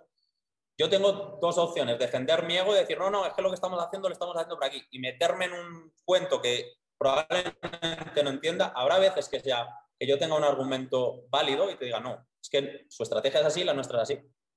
Pero la otra opción que tienes es decir, hostia, joder, pues vamos a mirar eso, vamos a explorar esa opción. Y eso siempre lo tienes eh, en cualquier ámbito de la vida. ¿Sabes? Hay gente que es abierta a más conocimiento y otra que es, se pone en actitud defensiva, de no, yo tengo que defender mi, mi posición. Entonces, esa, esa, posición es muy limitante. Y te puede pasar con todo. Y, por ejemplo, en el, tema que comentas de economía, pasa un poco como en el póker, que cuando no tienes ni puta idea, la gente, el acceso a la primera información que vas a tener, lo normal es que no sea muy top, porque nadie mega top en economía está ahí tuiteando en vez de estar ganando pasta en un hedge fund, hmm. ¿sabes? Entonces, vas separando la paja, tienes a gente, yo que sé, Daniel Lacalle o Rayo, que, tienen opiniones que dices, joder, tiene mucho sentido todo lo que dices y me cuesta encontrar leaks a tus argumentos. Sí, estaba pensando justo en ellos cuando, cuando te estaba diciendo eso. Pero claro, siempre lo, siempre lo tienes que coger con apertura mental, de no pensar que lo que dicen ellos ya es definitivo, porque si fueran tantos no estarían ahí tuiteando para, ¿sí me entiendes? O sea, tiene que haber gente por encima de ellos que sabe mucho más. Entonces, es siempre formarte una opinión, porque tienes que tener una opinión de las cosas, porque si no, no puedes ni siquiera debatir, pero siempre estar abierto a, más conocimiento y cuando que te vengan con algo distinto a lo que piensa, por ejemplo, la calle, si es un mayor referente económico, ver si, si realmente lo que te están diciendo tiene sentido o no hay por dónde cogerlo. ¿Sabes? Porque si tienes una mente abierta, eso te abre muchos caminos y en el póker pasa mucho, ¿sabes? Es que hay gente muy cerrada en, España, es que está la, la, versión esta un poco educa de, de que utilizar los solvers está mal, que es que podemos discutir si aportan más o menos, pero me parece tan increíble que, que, mentes tan privilegiadas piensen que un solver no tiene utilidad, que es que de verdad que a mí me choca. Solo el ver el mundo así es, lo que, la única explicación que encuentro a que no estés abierto a utilizar esas herramientas. Entonces, yo creo que se resume un poco eso y, lo de Hacienda y todo eso. Sí, si quieres lo dejamos para luego, pero... Lo voy, a, dejar para el momento de Tomeu, que bueno, estás... Eh, yo creo que estar hablando contigo, tú estando en Colombia, yo creo que ya es eh, un argumento bien de peso para explicar un poco el tema de que no por recaudar más, eh, quitar más a la gente vas a recaudar más, pero bueno, eh, lo hablaremos después. Pues quería ponerte, tú no lo vas a ver, bueno, igual no la recuerdas, pero te, mm, vale, te tengo que compartir, yo creo, pantalla en un momentito, a ver. vale. Te voy a poner, ya que hemos hablado muchísimo de póker hasta el momento, eh, ahora vamos a darles un poquito de, carne a la gente, que seguramente que esté expectante. Y te voy a compartir durante un segundo una mano que seguramente recuerdes. Ah. Vale. Estamos aquí. Yo la voy a poner ahora mismo los de... Eh, te voy a poner una vez si quieres. Y... Mm, y luego y luego comentamos. Uy, va. La voy a poner una vez y luego yo la narro, ¿eh? porque la tengo, la tengo escrita. La, pongo una vez y luego para. Es que si no, no se te va a ver eh, con el zoom y yo creo que, es, que la gente va a creer. Stribet preflop, eh, Ben chequea, cejas creo que a medio bote. Vale, check call. Esta es la final que estábamos hablando, para que no sepa del 500, de que Cejas ganó 500k, que era un 51 super high roller. Check call de Ben. Turn. Eh, vale. Aquí imagino que no habría estrategias de donks en esta época, ni idea. Em, check de Ben, check de cejas. Y River creo que es un overbetazo. Sí, tiene que ser un overbet. Sí, es Overbetolin. Overbetolin y Cejas tiene que decidir. Vale, pues quito el dejar de compartir. Em, la tengo por aquí notada también, así que no hay problema. Eh, repito la mano. Eh, si quieres, vamos calle por calle. Imagino que estarás cansado de esta mano que te la han preguntado mil veces. Si, me la dejas, casi lo veo mejor, porque vale. como que necesito el jugador para, para eso. Vale. Te la paso por WhatsApp, ¿te parece? Eh, es igual, más o menos la tengo en la cabeza, tranquilo. O sea, la voy a ir narrando, ¿eh? Bueno, vale, eh, es que lo, malo es que si te comparto. Eh, ah, bueno, por el chat de Zoom, qué gilipollas, claro. Eh, a ver dónde está el chat aquí. Eh, si te igual, la tengo en la cabeza. Vale, bueno, te paso esto por si acaso, por si te apetece recordar. básicamente, preflop no hay demasiado que comentar, diría. Es un. A ver, espera, te la paso y ya me lo quito encima. Sí, no, no te voy a decir. Sí, creo que son unas 90 o así. Me suena. Si quieres, te digo yo. Dale, ven. Eh, te digo yo por encima lo que yo pensé un poquillo. Y me dices tú ahora, obviamente lo voy a hacer muy, muy por encima. Eh, Es un 3-bet pre, abres 9, eh, Ben juega check en flop y tiene mucho sentido. Es un, te lo he pasado por ahí, es un 10-9-7.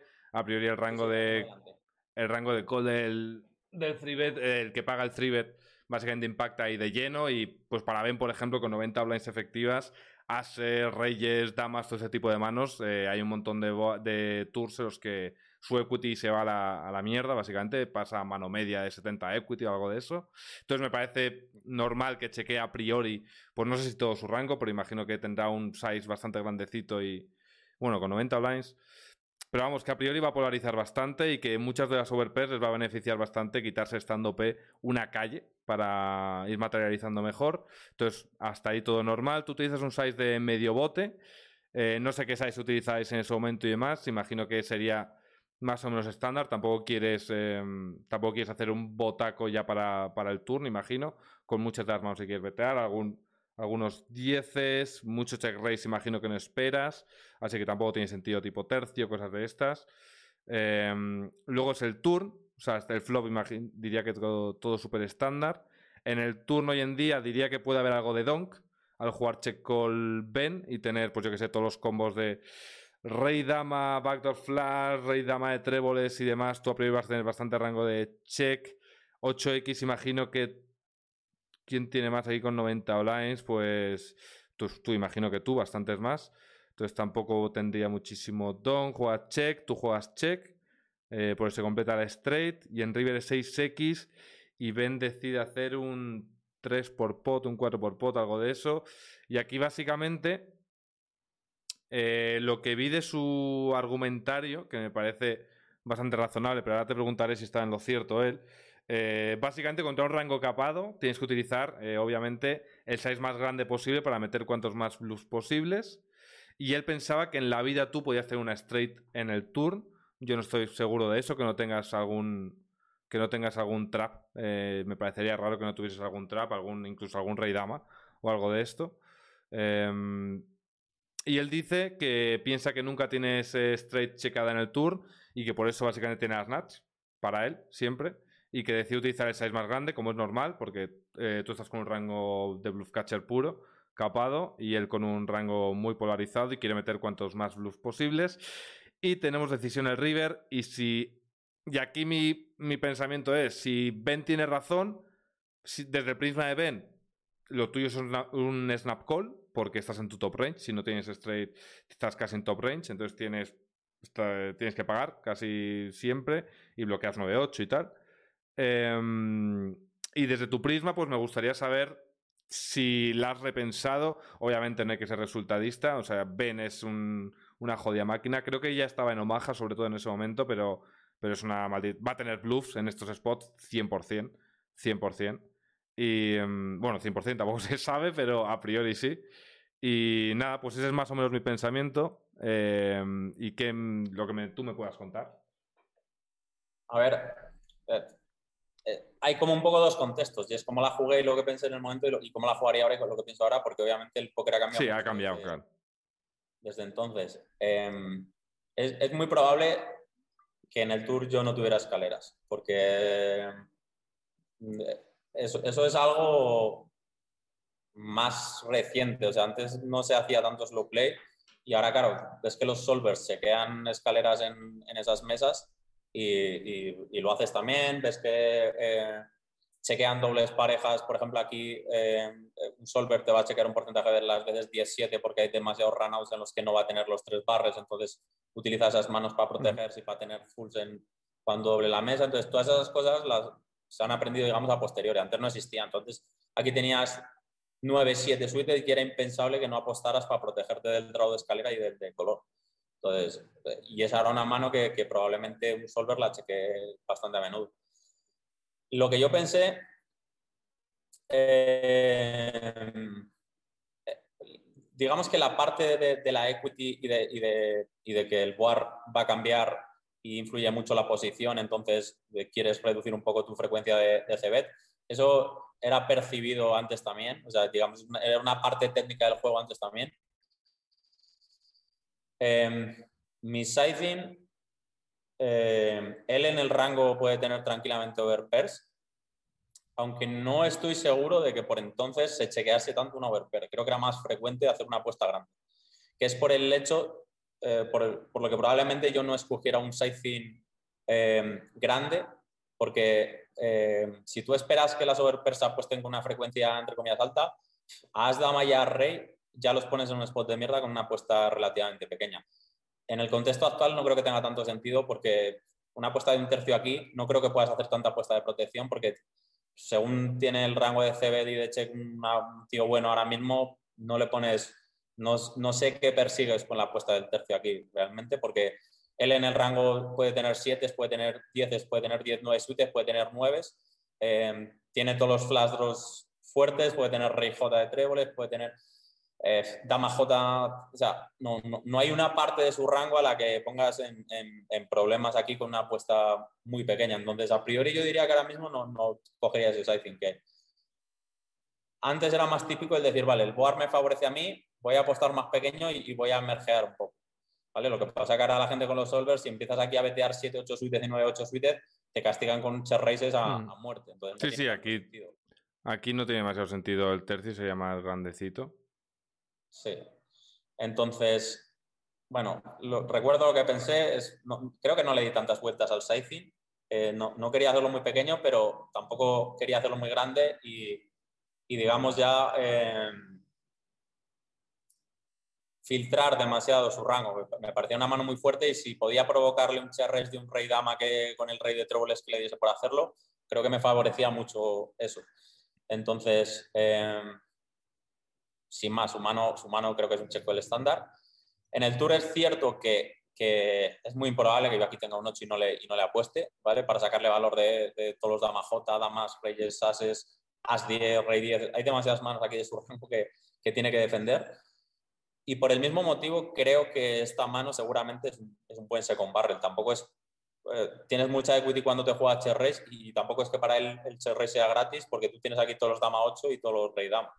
Eh, y, los sets menos 10 y, menos J, pero tienes 9 y tienes 7. Entonces no, no, no, es como que sea muy fácil eh, explotar el hecho de que yo aquí esté apostando muchas manos que no sean escaleras. Puedes, puedes tener, además de las escaleras, manos de este tipo, incluso unas dobles.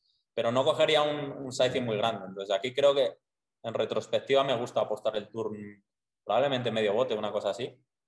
Y ya poner un spot de mierda una mano como, como As 9, eh, Dama 9, Rey 10, As 10, es que hay demasiadas manos, incluso, una, incluso unos Ases tampoco es que vayan aquí mega encantados, ¿sabes? Cuando les mm. apuestas medio bote en turn y, no tienen eh, eh, mucha, mucha equity contra tu, tu value. entonces creo que apostaría. En el momento no pensé que, que su rango tenía manos contra mi siding como As, Rey y As, Dama con, con el As o el, el rey o la dama del palo y que ganaba más de dejarle farolear, pero tampoco estoy tan seguro de que aquí no quieras protegerte ya de un, de un as dama que tiene una open end. Entonces creo que fue un error chequear el tour, seguramente. No me parece grave, ¿sabes? Seguro que es la típica mano que tienes que mixear y tienes que apostar la veces y checar la veces, con lo cual. Y luego el planteamiento del river, yo en, estas secuencias en las que estoy jugando contra alguien que no voy a volver a jugar en mi vida, que no tengo que equilibrar, que no tengo tal, y que el rango que está representando por valor es tan, tan pocos combos, creo que el equilibrio no, no tiene mucho sentido. Y esto pasa mucho en el póker, que es, si tú a él le dices, em, es fácil, entre comillas, contar sus combos de valor, ¿vale? Tiene los 9-8 suites, 10-8, que imagino que tiene una frecuencia baja de 3 8-7 probablemente siempre la ha jugado así, y es probable que 8 siempre los haya jugado así, tanto preflop como en flop. Entonces te, pones a contar combos, pero claro, da igual que te salgan 9, que te salgan 12, ¿cómo coger los 6 combos de farol aquí? ¿Sabes? Si yo te doy aquí 10 minutos para que trabajes la mano, probablemente te va a, llegar, te va a costar llegar a la conclusión de cuáles son los 5 combos que quieres hacer farol. Entonces, cuando los rangos son tan, tan estrechos en situaciones en las que estás jugando por todo el stack, construir el equilibrio es realmente complicado. Yo prefiero enfocarme en cómo me percibe él. Eh, él sabe que estoy capado, pero lo que yo pensé aquí, y, sigo enfocando el póker un poco de esa forma, es estar jugando contra alguien que no, que, eh, no, no has jugado nunca. Normalmente la gente no tiende, cuando está capada, no tiende a pagar, ahora ya los jugadores son mejores y tal, pero no tiende a pagar de una overbet tan grande.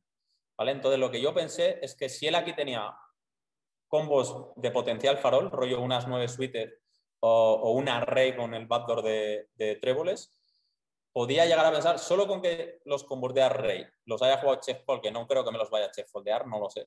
Puede, si los chef foldea, obviamente estoy jodido porque no, no, no tiene tantos combos de farol, pero si él, si él en este spot encuentra razones para farolear, es muy complicado que te quepan más de 4 o 5 combos de farol. Eh, y, ya, y al spot seguramente vas a llegar con manos tipo 7-5 suite, ¿vale? Que me las has tribeteado y, y la has jugado así. Eh, A7 suited, algún combo de farol rollo rey 7 off. Es decir, siempre vas a tener potenciales faroles. Hay muy pocos spots en los que tú tribetes, heads juegues check con medio bote y no llegues al river con potenciales faroles. Entonces, si él tiene una de esas manos, creo que en 30 segundos que tomas la decisión o 40 segundos que tomaría la decisión de apostar, es muy fácil que llegues a la conclusión de no tiene escaleras, la Overbeto Link no me la va a pagar. ¿Vale? Entonces, al final, no fue tanto una razón de tengo 9 y bloqueo 9, 8 suites, porque al final aquí, entre que tenga 10 combos de, valor o que tenga 12, como te decía, no creo que varíe tanto. Y que te metas solo los 8 también. Que no te metas solo. Sí, sí. Eh, claro, luego Rey Dama te ha tenido que jugar check call y no jugarte, eh, no jugarte check race en flop, no, donkearte el tour, que creo que es algo que no va a hacer, o no jugarte check race en river. Eh, creo que no lo haría, O sea, sí que estaba contando aquí que probablemente todos sus combos de Rey Dama, o no todos, nunca puedes contar todos, porque es probable que algunos, no sé, a lo mejor Rey Dama con el Rey del Palo nunca está seguro de que no vaya a apostar para farolear cuando se complete el draw o algo así. Sí que contaba con esos combos. Lo que pensaba es que siempre tenía aquí a rey o as dama con el as o el rey del palo y que me iba a hacer este farol porque no veía otra forma de ganar el bote y que es un cabrón y, que iba a pensar que yo no iba a, foldear a la overbetolín. Entonces fue un poco más ese argumento. Al final aquí la clave creo que es... El póker a veces lo puedes simplificar tanto como qué hace él aquí con a rey y a dama en el flop. Si los chef foldea, estoy en la mierda. Entonces, si yo hubiera utilizado dos tercios aquí en el flop, es muy probable que esas manos no, no, no continuaran. Pero realmente, sin conocer su estrategia, me parecía muy complicado que con una rey, con el as del palo o el rey, o el rey del palo, no elijas o CBTear o check polear o check raisear. ¿Sabes? Me parece muy raro que un jugador tan agresivo eh, give up ya el flop. ¿Vale? Entonces, asumí que era muy probable que lo estuviera y si está faroleando todos esos combos, puede estar overblafeando aquí a saco. Entonces me fui un poco por esa línea. Te puede pasar lo contrario, que es no los tenga y, estés aquí comiéndote la overbet y, y, tenga muchos faroles de menos. Pero de lo que estoy convencido es que es de un spot que está muy desbalanceado. Entonces no tiene sentido que yo contra un rango desbalanceado trate de balancearme. No, no percibo el póker así. Y pensé que, que simplemente era muy probable que, estuviese eh, faroleando de más aquí. Incluso tengo la duda de si no puede llegar a convertir en farol un dama 9 suite o algo así. Quizá tiene demasiados Sodom varios a mano, pero si tú lo piensas bien, que con un dama 9 tengas valor de Sodom significa que yo en esta mesa tan favorable a mi rango he decidido no farolear el turno. Hmm. ¿Sabes? O sea, que, tu dama 9 era bueno, que es una. ¿Qué mano de mi rango que, ven, que gana a dama 9 se queda el turno? Es muy raro, ¿vale? Y él eso creo que lo va a tener en cuenta. Y, y tampoco puedes descartar que tenga un, dama 9 off, ¿sabes? Porque toda la decir de farol. No es, no es, una frecuencia alta, pero seguramente va a tener este tipo de combos y los va a farolear en el river. Entonces, me, me fue un poco más por ahí, pero tampoco creo. Eh, va un poco en la línea de lo que estábamos hablando de antes, de es una mano a la que le das más, más importancia por el tipo de torneo que es, que si te pasara en un sit and go, dirías sin más, ¿sabes? Pues a lo mejor la pensarías del rollo, la pasas a un amigo, le echas un ojo al solver, tal, pero tampoco le darías tantas vueltas. No creo que, ninguno de los dos estuviera explotando mucho aquí al otro, la verdad. Bueno, pues ahí tenéis esa delicia de, análisis de mano en el pasado y en el, y en el presente, que siempre es jodido analizar las cosas con la información que teníamos en el pasado. Em, sí, hoy en día yo sí que creo que vas a tener bastantes traps aquí. O sea, no sé cuáles son los que tendrían más sentido. Igual alguno que bloquee su, algunas manos de call que pueda tener, con, no sé, algún 18 puedes tener, no sé. eh, alguna manita así. 10-8 que bloquea sus dobles, ¿no? Que pueden pagar turn a veces y tal. Sí, sí, sí. O sea, no estoy ahora mismo estudiando muchísimo GESAP, pero sí que es probable que, aquí, bueno, seguro que aquí utilizaría algún trap, sobre todo cuando, cuando no tienes las nuts. Chequear las nuts en general es algo que no, no lo hago tanto, pero es que aquí él tiene, tiene rey dama eh, en su rango un porcentaje de veces alto, entonces tampoco es que tengas, eh, o sea, que el 8 sea las nuts. Ya. Creo que no chequearía rey dama nunca. No sé si un solver la chequearía, imagino que no, pero no, lo sé. ¿eh? ¿Tú crees que el solver aquí chequea alguna vez las nuts en una mesa con dos flash? Rey Dama, no estoy seguro porque eh, los comos de Reyes y Damas, o sea, tú los juega check call en flop, ¿no? ¿Tú crees que los juega check, los juega check call en flop? Yo creo. O que check sea, ¿tú crees? Porque los Reyes y Damas son las manos que a priori de overpairs que más va, va a snapear en el tour, me refiero, versus, eh, versus bet. Entonces, igual tenerlos, no sé, no sé si por eso las metería de vez en cuando al check en el tour, pues son, bloqueas un poco pues algunas de las manos que te van a que te van a pagar el turn snap, vaya, no sé, no sé. No sé si chequearía aquí Rey Reyes y damas los bloqueas, pero son manos que en el river nunca se van a convertir en farol. Que cuando mejoren, splitean contra, contra tu escalera y que cuando él juegue check, le vas a sacar un, una apuesta entre comillas pequeña. Entonces, hmm. creo, creo no estoy seguro, ¿eh? pero en general tiendo a slow playar muy poco las nuts en, en, mesas tan dinámicas, porque además no es que digas, no, es que en todos los rivers le voy a poder saber cuando la puesto. sí, lo del doble flash es un poco putada, sí. Bueno, pues ahí queda, queda esta parte y pues, eh, pues, la verdad que es una pasada. A mí me habría flipado eh, que estuvieses en activo o que siguieses, que ahora te preguntaré, eh, poder, poder ver algún vídeo tuyo. ¿Alguna vez tendrías que tendrías que soltar todos los vídeos de coach o algo de eso? En plan, alguna donación de Aspace, que hablaremos ahora de esto.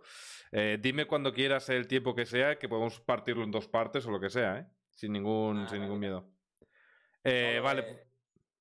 Dime. Por cerrar lo de los vídeos, sí que, sí que tenía pensado, de hecho el Poker Pro Master dije que lo iba a grabar y cuando me puse a grabarlo, o sea, soy una barca con eso, no, no tengo ni puta idea de lo que hago, me bajé el Camtasia, me bajé otro tal y al final le dije, le dije a Wayne que si hacíamos un stream hablando de manos o algo para hacer alguna donación o alguna cosa de esas y al final quedó todo un poco en, pero sí, sí que es algo que, seguro que haré, porque es que ya llega un momento, yo ahora mismo juego cash a veces, pero eh, no es como antes que no, no, me gustaba, no es que no hablara con mis amigos de estrategia, hablábamos mucho y, nunca lo hice ahí como guardándome cosas ni nada, pero ahora ya sí que no tiene tampoco mucho, mucho sentido. Pero bueno, antes era un poco más así, porque si no daba coach por X pasta a la hora, que no sé cuánto podía haber valido en, en los momentos que jugaba arriba, tampoco iba a poner a, hablar de póker gratis, ¿sabes? Ya. Es un poco lo que hablábamos también, de que los tops de casi nada están ahí dando información, es muy, muy raro. Ya. Vale, pues, o sea, me acabas de decir una pregunta que tenía para ti, que es la de. Mm, la de. Cash, que estás jugando ahora un poquito, al parecer, y me ha preguntado un amigo que, pues, se ve que sabe que, que estás dándole que si crees que serías ganador ahora mismo en Stars en No Limit 5000, No Limit 10000. Es uno que juega No Limit 2000 y tenía esa preguntita para ti. ¿O cómo te consideras? No hace falta que seas falso. Bueno, sé que no eres falso humilde ni, ni que te vas a poner por encima ni nada de eso. Sé que vas a decir lo que realmente piensas. Eh, no Limit 5000, No Limit 10000. He, he estado jugando. A ver, nunca me quedo fuera porque tengo un lo que hablábamos antes de soy muy friki del póker desde 2012. Todos los días de mi vida que he comido solo, o sea, en un avión, en un hotel, lo hago con un vídeo de póker. Es como una manía que tengo. Entonces me he visto los vídeos de, de Sauce, de Kevin Rabbit Show, de Galfon, de Omaha, que no juego Omaha, pero me los veo todos, eh, de Mestre cuando tenía acceso, o sea, consumo mucho contenido, entonces al final eso no es lo mismo que jugar, pero te mantiene un poco en las dinámicas de, del metagame. Entonces, cuando volví a jugar, que fue reciente, fue en pandemia, que dije, bueno, ¿qué hago aquí con tantas horas? Y me puse a jugar, eh, jugué más bien a PPs y cosas de estas y me dio muy bien. Pero claro, el, el, nivel que puede haber en, en, las apps o en Hotdog o una mierda de estas no tiene nada que ver con 5.000 o 2.000 de stars.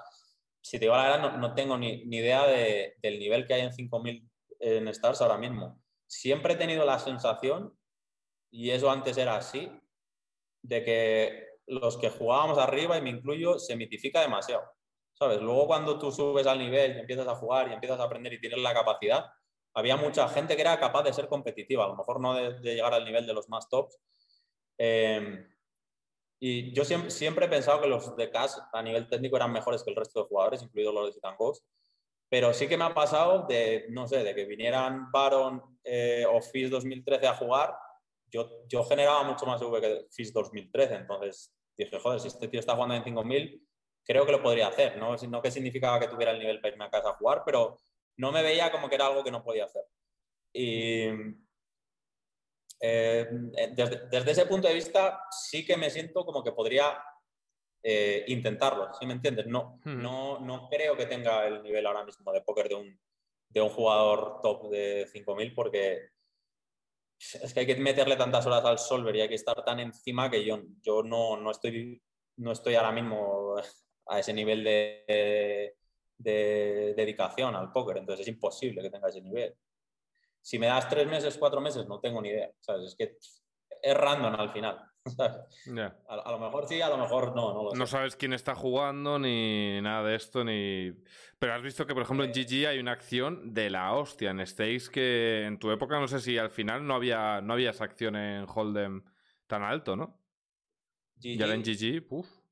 GG lo jugué un rato, luego tuve un problema con lo típico de, que si el Rey Pack, que a unos les daban Rey y a otros no, y dije no juego más esto pero jugué mil, creo, y me fue bastante bien. Es que te cobran un rec de, locos. No sé si estaba pagando 7, 8 blind, me parecía una locura. Y de GG, por ejemplo, no conozco a, no, conozco a nadie. De Stars, pues los, míticos, al final, el metagame y la actualidad la conozco a base de vídeos de, de Sauce, pero es que Sauce casi siempre se graba jugando Zoom. A 500, ¿no? Se graba. Sí, se graba mucho cuando son 500, alguna vez se graba, pero tampoco es que South sea un re high ya de, high stakes. Yo creo que lo juega de rato en rato. Y, y Kevin Rabbit Show sí que juega bastante, pero juega casi todo GSAP, entonces tampoco es que esté muy puesto. O sea, seguro que hay cinco tops que no me sé ni el nick. Ya. Bueno, pues ahí va la pregunta. Obviamente conozco a Linus y toda esta gente, sí, pero. Difícil no conocer a, a Linus, ¿eh? que pasó en, creo que en tres años de No Limit 50, no Limit 5000, una, una puta locura y me enseñaron su gráfica, en plan que pues los de Cash siempre se manejan, tienen las gráficas de absolutamente todo el mundo, eh, ahí no hay ningún secreto, y me enseñaron la gráfica y de repente cogió, hizo con la roja, ¡pam! En plan dijo, me he cansado de ser una, una mierda aquí, y empezó, ¡pam! Y pegó un pelotazo para arriba, que, que empezó a, a meter una caña, eh, pero a peña que pues a priori yo que sé no son, no son calling stations, obviamente, pero no, no les haces foldear de una mano media así como así. O sea, sí que tienes que ser un auténtico hijo de puta. Sí, sí. A ver, yo siempre he pensado, y, creo que parte de, de, edge siempre ha venido un poco por ahí, que la gente en general overfoldea además porque pagar bien es pagar para perder dos de cada tres veces en la mayoría de los spots y el cerebro no, no está muy cómodo con esa sensación. Y en general, los jugadores de póker, cuando tienes los conocimientos técnicos, siempre apuras a jugar el stake que, apura un poco contra tu banca. ¿Sí me entiendes? Que en una racha mala en uno o dos días pierdes el 5, el 7% de la banca. Entonces, eso al cerebro lo lleva a foldear un poco más de, más de lo que es ideal. Y a mí personalmente me lo confirmó mucho cuando empiezas a ver cómo juegan los bots y dices, es que no foldean nada los hijos de puta, ¿sabes? O sea, ves lo que te baja un bot por calles en tal y están con unos blue catches con los que tú te sientes muy, muy incómodo. Entonces, al final yo, por ejemplo, enfocaba mucho el juego desde la perspectiva de, yo conozco mi hat, sé lo que foldeo por calle, sé lo que raiseo por calle, sé lo que... O sea, al final el juego que conozco de verdad es el mío. Y sé en qué spots estoy incómodo pagando. Entonces, cuando veo que un bot eh, paga más que yo todavía en un spot en el que yo estoy incómodo y sé que soy de los que más paga el lobby, digo, no, aquí la gente overfoldea, ¿sabes? Entonces, creo que la, la, mayoría de veces, al final, el edge lo sacas un poco o, porque faroleas de más y los demás foldean de más, o porque valueteas de más en spots en los que la gente foldea de menos. Eso son un poco las dos balanzas del póker. y creo que la tendencia general es a sacar EV a, generar falls donde la gente eh, foldea de más. Eh, lo que pasa es que esta gente luego consigue unos balances y unos equilibrios donde en botes mega grandes a determinados perfiles no les hace faroles, que creo que el, perfil de Linux va un poco por ahí. De, había líneas, vi, como unos vídeos de Canon en los que él analizaba el juego de Linux y había líneas en las que no tenía prácticamente faroles. Entonces, es muy fácil un poco engañar a los reds en ese sentido de que te perciben. Sí, que enseñas el mega bluff y luego en una solo tienes. Parece que estás puto loco en los overbets y a estas solo estás metiendo. Sí, sí, tenía como líneas en las que no tenía prácticamente faroles. Entonces, claro, cuando encuentras un poco de la clave de parecer agresivo, pero aquí no farolear y que te paguen más, muy complicado todo eso. Y luego que imagino que a nivel técnico, pues será un puto crack. O sea, manejar el tema de generar más falls eh, a través de blufear escogiendo los combos que tienen más sentido y demás. Bueno, lo que es el póker puramente técnico, pues obviamente lo normal es que sea un genio. O sea, ¿tú eras de línea roja completamente? Sí, sí, yo era bastante de línea roja. No soy mestre, pero de vez en cuando encuentro el freno, pero sí, y me parece una cosa muy importante en el póker saber cuál es tu tendencia, ¿sabes? Mm. Porque es muy fácil que tengas tendencia a overblufear y montarte la peli de por qué has hecho un farol que no tenías que hacer. Entonces, yo siempre trataba de trabajar, de decir, bueno, en esta sesión voy a tratar en estos spots en los que cacheo de más, porque sé que cacheo de más, cuando tenga dudas, tener una razón real muy fuerte para pagar. Si no, prefiero overfoldear, ¿sabes? Para equilibrarme un poco hacia ese lado. Porque es muy fácil coger, no, es que aquí esto, esta creo que no Eso lo decía Bedo. Eso lo decía Bedo en, no sé dónde lo, bueno, pues en el cursillo de, de Cash que tal, que decía en plan, si eres un puto calling, siempre que tengas dudas, foldea. Si eres un, si eres un tío que siempre foldea, cuando tengas dudas, paga. Y, en verdad ahí vas contra tu instinto, pero porque es donde, tienes ese licardo enorme en River. Sí, porque no es, no es ni siquiera en River, es más a nivel de mentalidad. Si tú sabes que tienes mentalidad de NIT, trata de ser un poco más luz, porque si tu cerebro, normalmente el cerebro... Pasar no te vas a pasar. Sí, lo, normalmente lo que pasa en el, proceso de, en el thinking process de, cualquier persona es, llegas, te en el river y tu cerebro ya ha decidido que quiere pagar o que quiere foldear. Y ahora busca las razones por las que va a pagar o por las que va a foldear, porque al final, en los spot close, siempre tienes razones o para pagar o para foldear, ¿sabes? Entonces, ser consciente de cuáles son tus tendencias te hace ser capaz de ser más objetivo, porque no, es muy complicado ser objetivo del todo. Entonces, cuando, en vivo, por ejemplo, que tienes ahí tres minutos para pensar una mano, si eres calling, no te preocupes que vas a encontrar la razón para pagar, porque es que al final siempre te puedes montar la peli de me está faroleando esto, ¿sabes? Entonces, tienes que ser honesto contigo mismo y decir, ¿soy curioso o no soy curioso? Y cuando eres curioso, si overfoldeas un poco de más en los spots seguramente te va a ir bien. Si eres hetero curioso, no vayas, no vayas de noche por chueca, ¿no? No, y, luego está eh, la otra parte, que es decir, defiendo demasiado la ciega, abro de más, que es una cosa que yo hacía mucho, pero es que luego revisaba mi base de datos y me salía muy, muy EV. Porque luego ahí está la otra parte, que es la de los nits, que es el resto del lobby, que es, eh, es muy incómodo defender dama 3 suites o dama 3 off suites con antes a UTG, pero es que tienes que recuperar un porcentaje del bote tan pequeño que cuando luego te vas a la base de datos y ves su defense, ves que te han salido EV, porque la alternativa es foldear y perder a 100 y pico blinds las 100. ¿sabes? Y, recuperar tampoco, lo que pasa es que el cerebro, si no te pones a mirarlo en detalle, dices, joder, es que cada vez que defiendo esta mierda, foldeo el flow, el turbo, el river.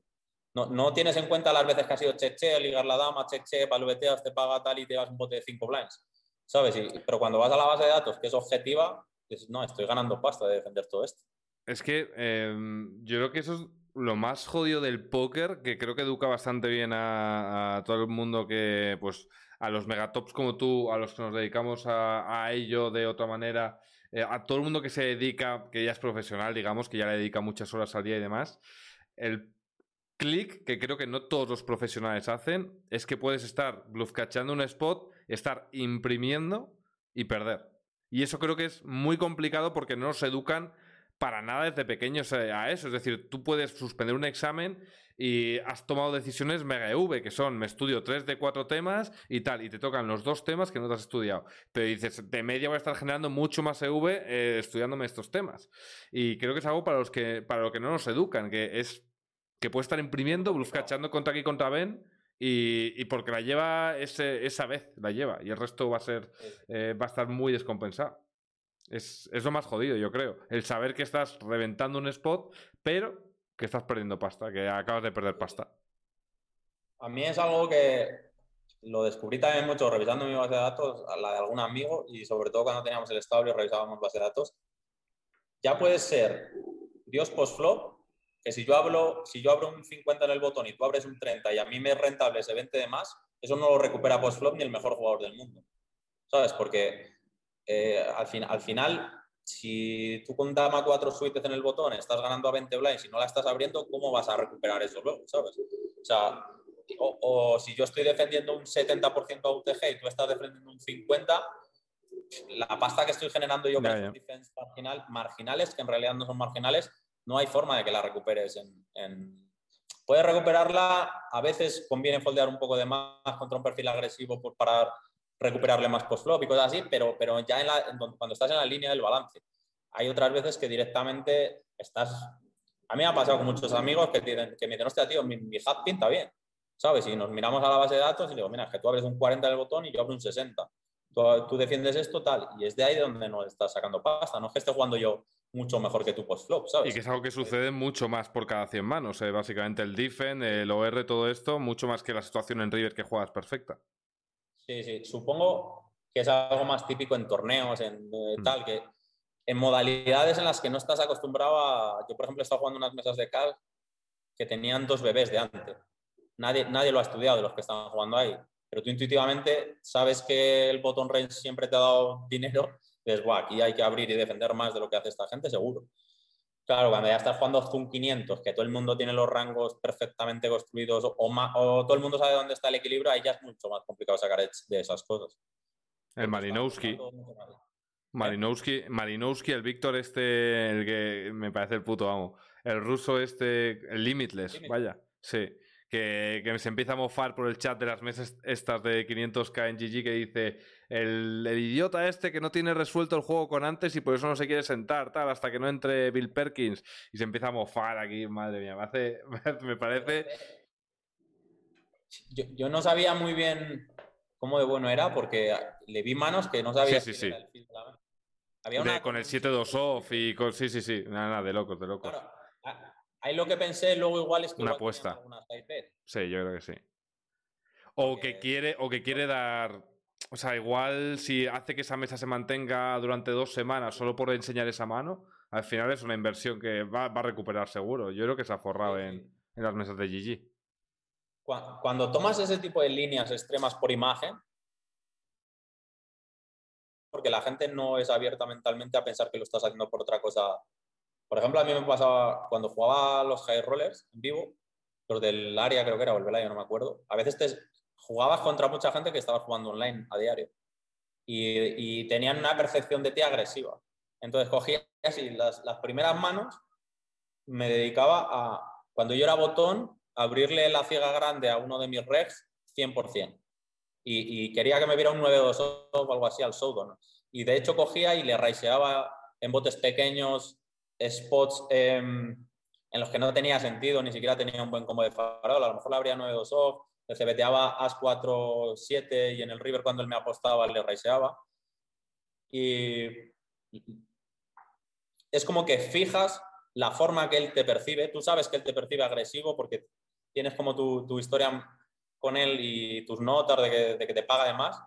Te quieres asegurar de que hoy también te va a pagar de más en un torneo de 25.000 pavos. ¿Sabes? Entonces es una inversión y es muy raro el perfil que piensa, no, me está abriendo el 100 en el botón para que yo piense que es agresivo y luego en los botes grandes no farolea. Es que si vas por ahí no, no acabas, porque acabas con un leveleo de lo está haciendo porque lo está haciendo, por lo que, que yo piense que tal, pues es una movida. Pero es que si haces además en los primeros niveles que perder esas chips al final eh, pues tampoco te supone tanto para luego los botes tochos de, de muchas lines, eh, es de locos, porque que busteas, eh, una mierda de por ejemplo, contra este perfil en concreto, mi estrategia ya iba a ser no farolearle en botes grandes, porque, a ver, no significa que no vas a farolear nunca. Hay veces que dices, Buah, aquí no tengo un puto farol hmm. y tienes que hacerlo. pero en las situaciones dudosas tenía claro que no iba a encontrar motivos para farolear porque sabía que era Colin, entre comillas. Entonces, si refuerzas ese pensamiento, te aseguras de que te pague, ¿sabes? Y eso me, pasó, me ha pasado también con algún español y luego te preguntan tal, sé que, es que, ah, es que no pensaba que tenías esa, tal. Con el 5 de corazones, 5-5 con el 5 de corazones sí me la farolean, ¿no? Y sí, sí, tal, esa te la tengo que farolear. Y no le estás faroleando nada, ¿sabes? Entonces, es como que estás en dos metagames distintos. Sí, pero yo creo que eso nos. Bueno, no sé, es que igual sí que es verdad. Bueno, no. Eh, no es que metifiquemos, es que obviamente habéis estado dándos de hostias con. que ahora iba a preguntas de eso. Pero sí que es verdad. No sé si pasaba también en esos stakes eh, lo de que asocias una imagen y básicamente se te queda hasta que cambias de etiqueta de ese tipo, porque un día ya ha hecho X calls o X bluffs o lo que sea, cuesta cambiar una etiqueta a un tipo, igual es porque ese día estaba tildado, porque la gente se piensa que los que juegan súper alto no se tildan nunca, ni discuten con la novia, ni se enzarpan y empiezan a grindar. Yo creo que como se tiene como que están con las gafillas en ordenador y jugando perfecto todos los días y que tienen el mejor mental del mundo. Y no sé si en esos niveles tú verías cambios muy bruscos de, de básicamente. A ver, yo, yo, creo que al final, cuanto más arriba juegas, más adaptativa es la gente, sobre todo si no están haciéndose el élite o una cosa de eso. Pero, eh, que, era el caso, ¿eh? Nosotros, por ejemplo, cuando jugabas tangos de 5000, a lo mejor no, pero en los sitios de 1000 de hiperturbos es muy raro que haya metagames que cambien demasiado porque la gente está a 20 mesas, no está para pensar. Pero yo siempre he tratado de enfocar eso de una forma un poco distinta a la mayoría, por ejemplo, cuando veo vídeos, y veo las notas, nadie coge notas de me ha visto esto, ¿sabes? Siempre cogen notas de farolea, river, bote, tal, no sé qué. Y yo siempre cogía notas de me acaba de ver un farol eh, heavy. Entonces, coges track de, en qué metagame estás ahora y dices, ahora le voy a bajar el porcentaje de faroles porque me va a foldear de menos. Entonces, cuando llegas a un spot en el que eh, estás valueteando a lo mejor y él tiene muchos blue catcher y te foldea, puedes volver a reescribir esa nota y decir, le faroleaba en un, o sea, le en un spot que esperaba mucho eh, todo blue catch y, no me ha blue catcheado, ¿sabes? Entonces, cuando ya te pasa eso tres veces, le vuelves a meter faroles, ¿sabes? Es, pero es una forma, al final es buscar la forma que funcione para ti de ser más eficiente, empatizando con el otro y viendo cómo te percibe, porque al final cuando vas por delante en ese metagame de cómo te percibo yo a ti, cómo me percibes tú a mí, eso da una ventaja que es de donde viene la, mayor parte de pasta en el mm. póker. No, no, viene de. Obviamente tienes que ser técnicamente muy bueno para saber dónde, dónde farolear, dónde un combo es overblast, dónde no es overblast y demás. Pero de, de, las grandes cantidades viene de estar valueteando de, de, más al que te está blue a muerte y de farolear de menos al que te blue de más. Sí, bueno, y con ese jueguecillo de ida y vuelta es cuando acabas llegando al, entre comillas, equilibrio de que es de yo te faroleo de más, tal, tal, tal, tal, tal, hasta que acabas llegando al, al nexo en el medio en el que ya no te puedes pasar y que ninguno de los dos jugadores puede sacar más CV unilateralmente, que es... Pero bueno, llegar a ese punto, no sé si en tus stakes llegabais a eso, eh, en el heads up. la gente se queda mucho en el primer nivel, ¿eh? O sea, si tú eres un jugador agresivo y eres cabrón y tal, la gente se queda en el este de, mira, este es agresivo y aquí no le puedo foldear, le tengo que pagar mucho. Sobre todo ahora que hay gente que el top range ya no se lo foldeas a nadie. O a casi nadie competente. Obviamente a un NIT le puedes foldear lo que te dé la gana. Pero en ese sentido sí que ha cambiado mucho más el juego, porque claro, la gente ya construye los rangos de otra forma, no es como antes. Antes era un poco más a, por donde te daba el aire si decidías farolear o no. Ahora ya la gente va un poco de tono, este combo tengo que farolearlo sí o sí y tal. Y, cambia un poco el metagame en ese sentido, yo creo. Por ejemplo, cuando, ves los, cuando los vídeos de Sauce, trata de jugar prácticamente como un bot, no es alguien hmm. que haga grandes adaptaciones. ¿Y qué te parece? Lo de Sauce a mí me parece. Tiene un heads up contra Linux en Run It Once que habrás visto, que está tremendo. Te empieza. ¿No es... ¿Lo has visto? Seguramente lo he visto, pero eh, Buah, hace tiempo. Sí, diría que dos años o así. Está, pero tremendo. Analiza la sesión contra Linux es, a mí me parece fascinante ese tipo. Y te quería preguntar, ¿tú qué piensas de eso? De mm, que hoy en día sí que es verdad que se ha llegado incluso al extremo este de, bueno, esta no voy a checar back porque si no me estoy pasando no sé cuánto. ¿Realmente crees que la gente se acaba dando tanto cuenta de eso como para que no te compense meter ese... ¿Sabes lo que te quiero decir? En plan, como que te cohibes un poquillo para no volverte tan loco y que igual hoy en día, aunque haya tanto solver y tanta historia, te puedes seguir colando de un lado y de otro como, como te salga de los huevos? Más que como te salga de los huevos, yo creo que sí que hay una forma de sacar Escalonadamente, básicamente, sí.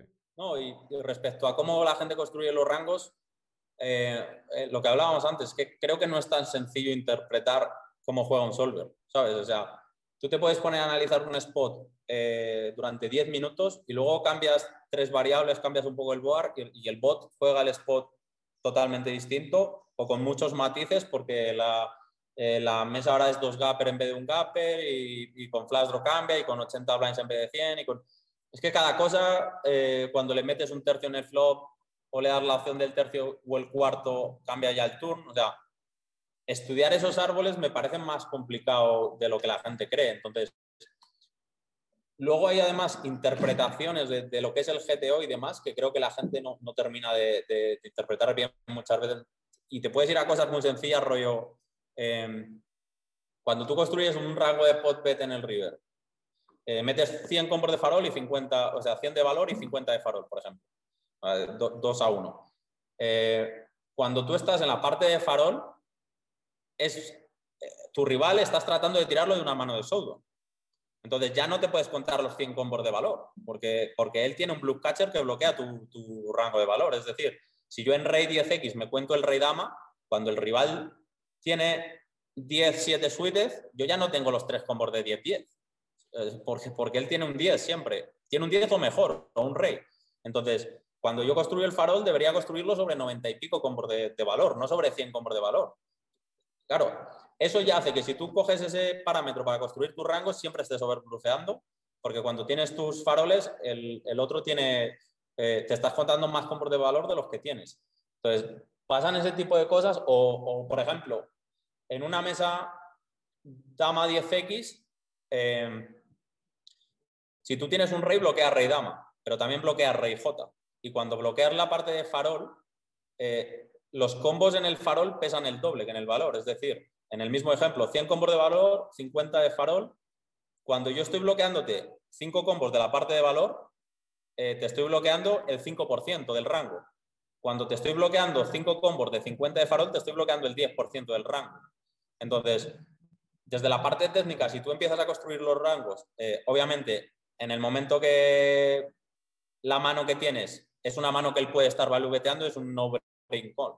Pero cuando ya estás hablando de blockers de un blue catcher, no bloquear los faroles, sobre todo cuando el rival tiene muchos combos off. Un, solver, si tiene J9 off en el rango y la mesa es dama 10x, nunca te va a farolear los 12 combos de, dama 9, de J9 off o los 16. Pero un humano lo puede hacer.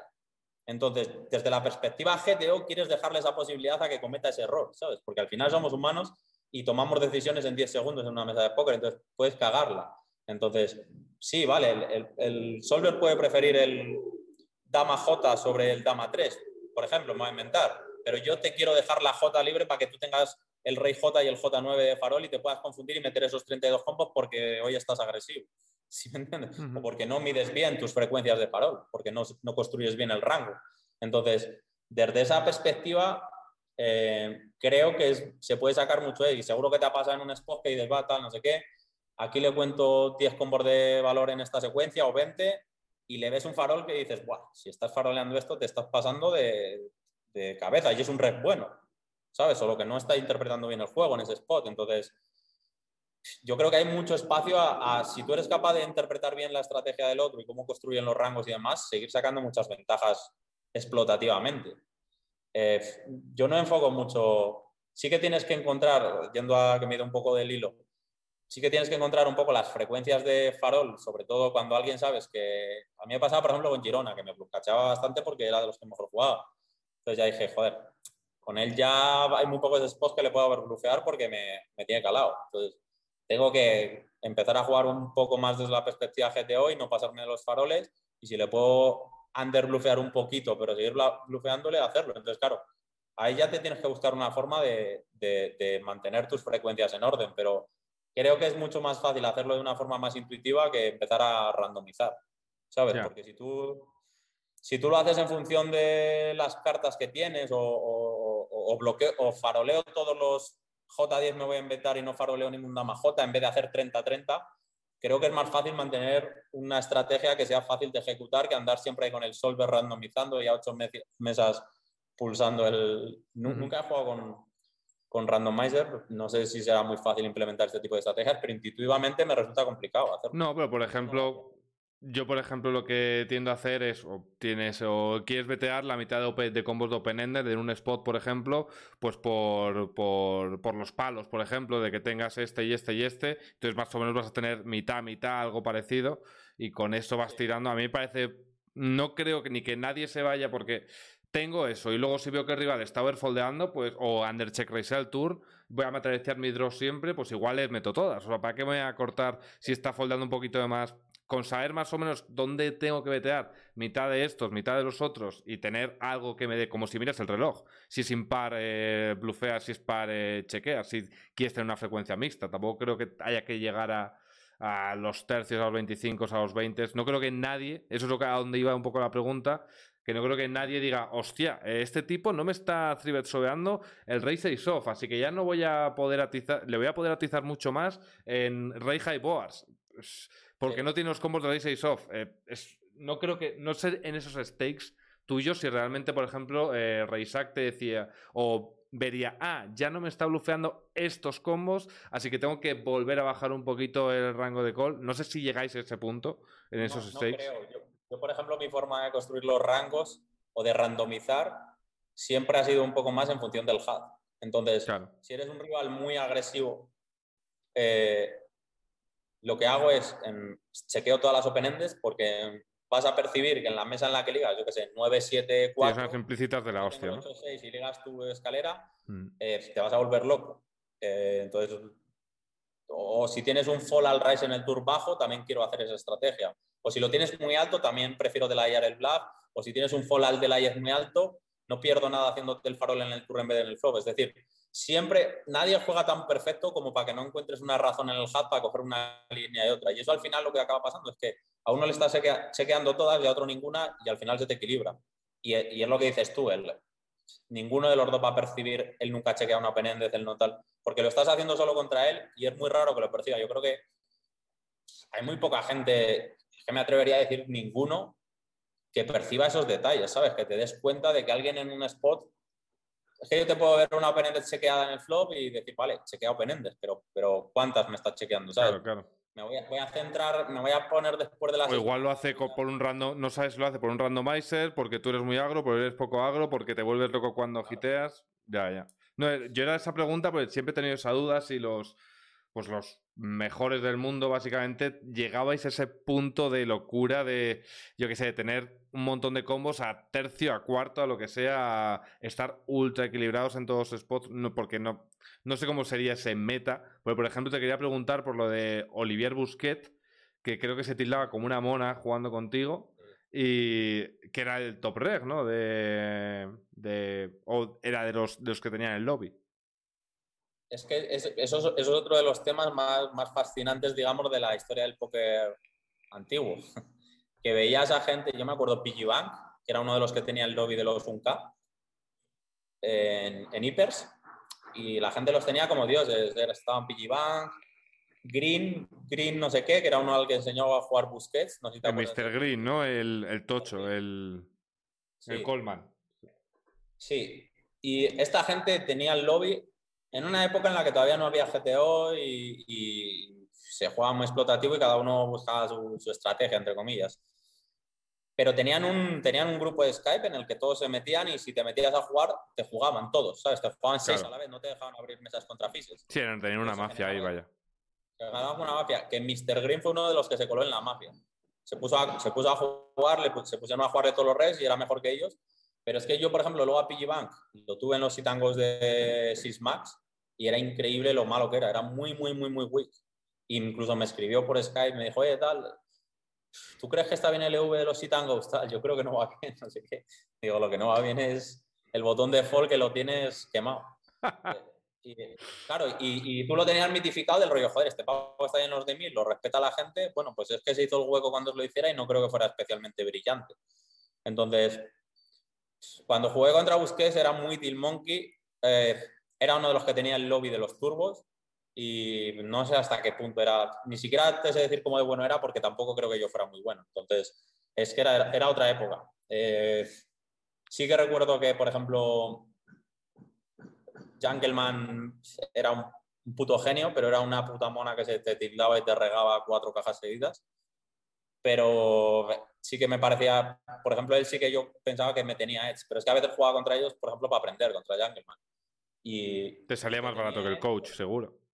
Sí, pero te tenía es, pero cuando, te, cuando se tildaba te hacía unas regadas y había, había sesiones en las que le pelabas tres cajas y, y sabías que las siguientes te las iba a regar y que lo único que tenías que hacer era no farolear y no foldear, ¿sabes? A veces el póker se simplifica tanto como, como eso contra un top mundial. O, por ejemplo, Red Baron se puso a jugar los 6 de 5000 y en una de las, me acuerdo que una de las, de las, veces me preguntó, tú eres el boss aquí, ¿no? ¿Sabes? Como de sacando la polla sin al llegar. Y hubo una mano que llegamos al showdown y me enseñó 6-2 off, que me lo había abierto a 4 blinds en la SB. Luego me había cebeteado un quinto en dama J8, una cosa así. Eh, o, rey dama 8, no, no, me acuerdo. Y luego en el river me había hecho una overbet de farol. Entonces, ya eso te da la intención de soy el puto amo y vengo aquí a sacarme la polla. Entonces, hasta que me demuestres lo contrario contra ti, en las situaciones dudosas te voy a buscar todo, porque creo que no vas a cambiar la tendencia porque te he visto un 6-2 off. ¿Sí me entiendes? Y luego le, me hizo faroles ultra random. ¿Sabes? Entonces hay veces que alguien es muy bueno, pero está jugando tus juegos casi de.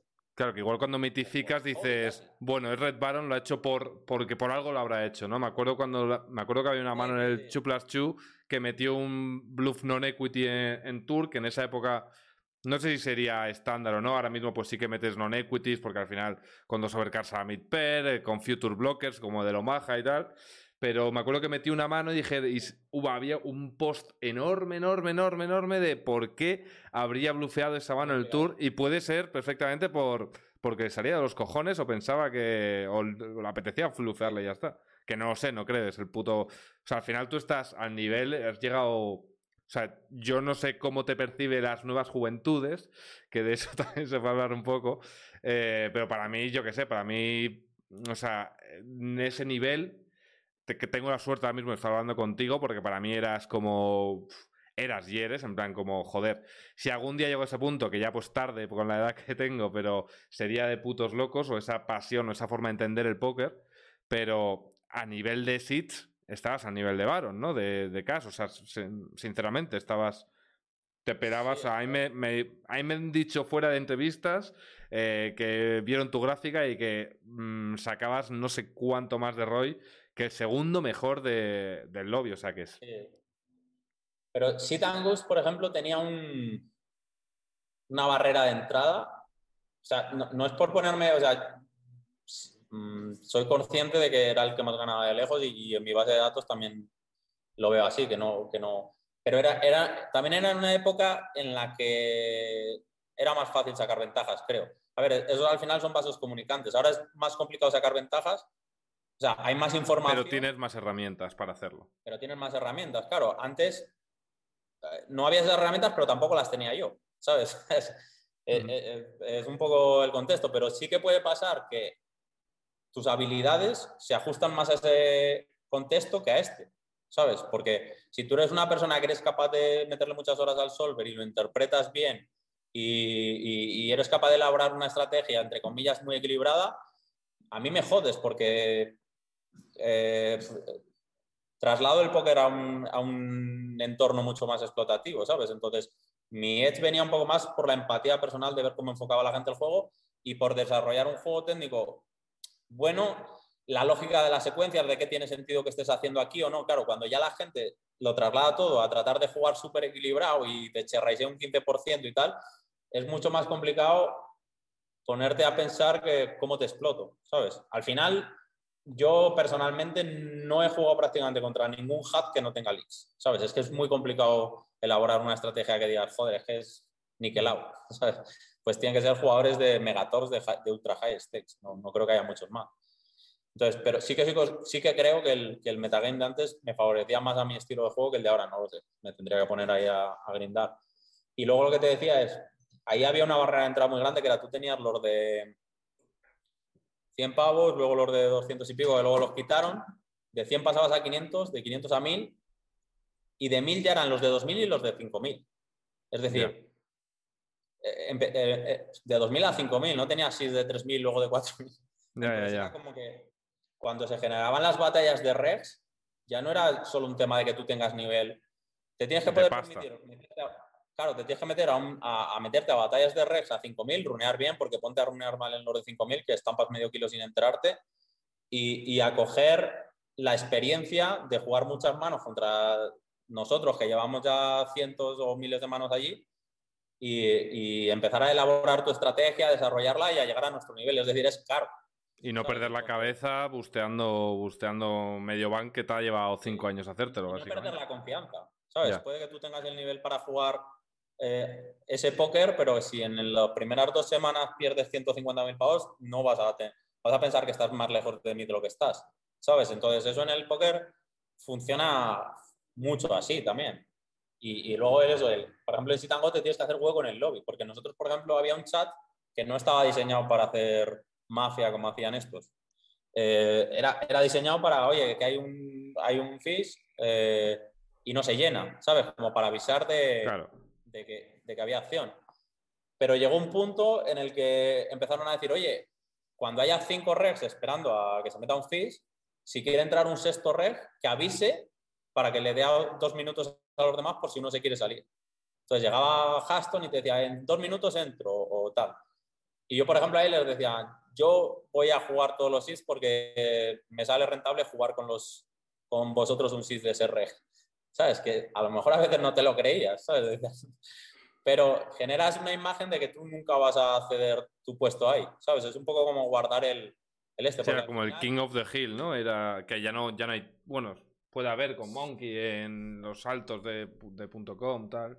No sé. Sí, no sé.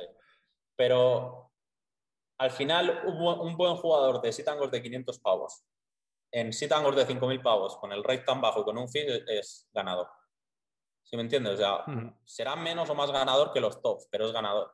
El, el tema es llegar ahí, establecerte, empezar a mejorar y, y ver dónde está tu techo. ¿sabes? Como, como el Red de. No Limit 2000, que, se, que tiene una mesa a veces súper top en No Limit 40.000, pero no puede jugarla por banca. Y tiene una mesa sí. que sería súper EV para él.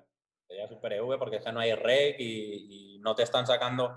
Normalmente la distancia que tienes contra un rec bueno es mucho más inferior de la que tienes tú contra el FIS, que le estás sacando. Y luego, claro, juega, a esos niveles y bluscachea lo que tienes que bluscachear y siéntete bien cuando estampas 10. Es que es, es más complicado todo eso. Entonces, eh, eh, volvemos a lo que hablábamos antes. Creo que a los de arriba del todo se les mitifica mucho, ¿sabes? Creo que no hay tantísima distancia y creo que la distancia viene más generada por la experiencia que has acumulado del rollo yo llevo 200.000 manos en sitangos de 5.000 y 2.000 pavos y tú llevas cero y GL Y que no vas a cambiar, y que no vas a cambiar tu juego tú en ningún momento porque tú estás convencido de tal y el otro sí que va a tender Sí. más a desviarse demasiado, ¿no? Eso, le- eso le ha pasado a muchos jugadores. ¿Cuánto le costó a Paul llegar a ser el mejor? Ya. ¿Sabes? Busteó el millón, el millón de banca. Sí, y era un rec de no limit 200 y de repente se puso a estudiar y empezó a, a mejorar y tal. Y, es- y su cabeza ha sido siempre la misma, ¿sabes? Pero llega un momento en el que encuentras el camino y, y te disparas para arriba y, y te estableces. Y ahora eh, ha colgado bastantes cosas del GESAP con Negreano, que tú lo escuchas ese pavo hablar de técnicamente y es un puto crack. Sí, el curso ese que tiene es la hostia, mira que, que es antiguo y tal, pero yo creo que te da una... Aunque, aunque no se le ocurrase mucho y eructase todo el rato, que da un poco de asco el cabrón haciendo los vídeos, a mí me daba, me daba una grima que hacía como, como metiéndose en mocos todo el rato, como que se la suda y dices tú, pero cabrón, pero te, te hace ver, no sé, a mí me, me clicó algunas cosillas, ¿sabes? Me, me dije, joder, qué manera tan a gusto, qué a gusto me siento eh, viendo la estrategia así, porque es como muy estructurado, es como que, bueno, pues met- metes este y luego justo un poquito por encima metes este, no es como desordenado, como que puedes tú con ese curso crearte tu propia estrategia, aunque no vaya a ser, aunque no vaya a ser la hostia, pero que más o menos te puedes ir creando, con qué llego aquí, con qué tal, Es que es, es lo que estábamos hablando antes, que es que no es tan fácil inter- interpretar un solver para elaborar tu estrategia y ese pavo es muy bueno en eso, porque él tenía un juego muy equilibrado, hacía las cosas con un sentido y luego cuando tienes eso muy bien estructurado, así tu estrategia esté lejos de ser la de un bot y conoces tan bien lo que estás haciendo, es muy fácil ver dónde el otro se puede estar equivocando, ¿sabes? Porque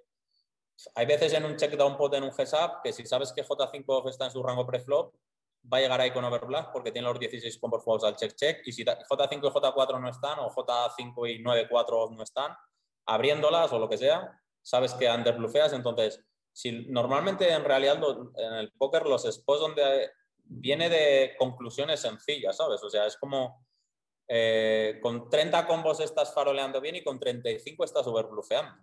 Entonces, el humano en general es muy complicado que tenga la estrategia súper equilibrada para decir, guau, ¿cómo exploto yo esto que aquí me está eh, metiendo los 30 combos que tiene que meter? Normalmente cuando tienes algo estructurado como tiene Paul y dices, ok, aquí no tengo esta carta y esta carta que van a tener mucho peso en sus combos de farol, le, le cacheo. O juntado a otros motivos de la, lógica de toda la secuencia y demás, o sea, es fácil llegar de una forma conceptual y teórica a, a explotativos que no tienen que ver con, con la J de corazones y el 4 de troubles pago un 30 aquí. Voy a hacer una pausa de dos minutos para ir al baño, porque me estoy mirando. Si quieres aprovechar ahí también.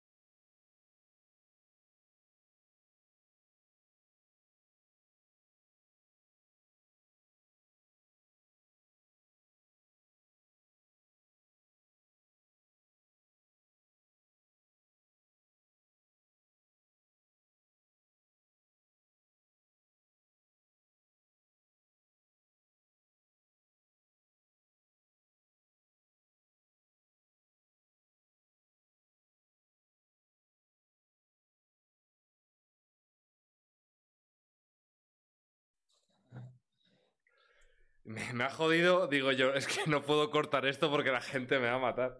Pero, ¡fua! O sea, ya he aguantado la última. Em, joder, es que esto es, es, una puta locura, la verdad. Creo que te estoy consiguiendo, sinceramente y con total humildad, la mejor entrevista que te han hecho nunca. Para los amantes del póker, al menos. Sí, sí, a ver. Em, yo, por ejemplo, alguna vez he hecho alguna con Alex. Es que el problema es normalmente cuando te entrevista a alguien que no juega, no, no, no pueden hablar de póker. ¿Sabes? me ha pasado mucho con Alex. Ah.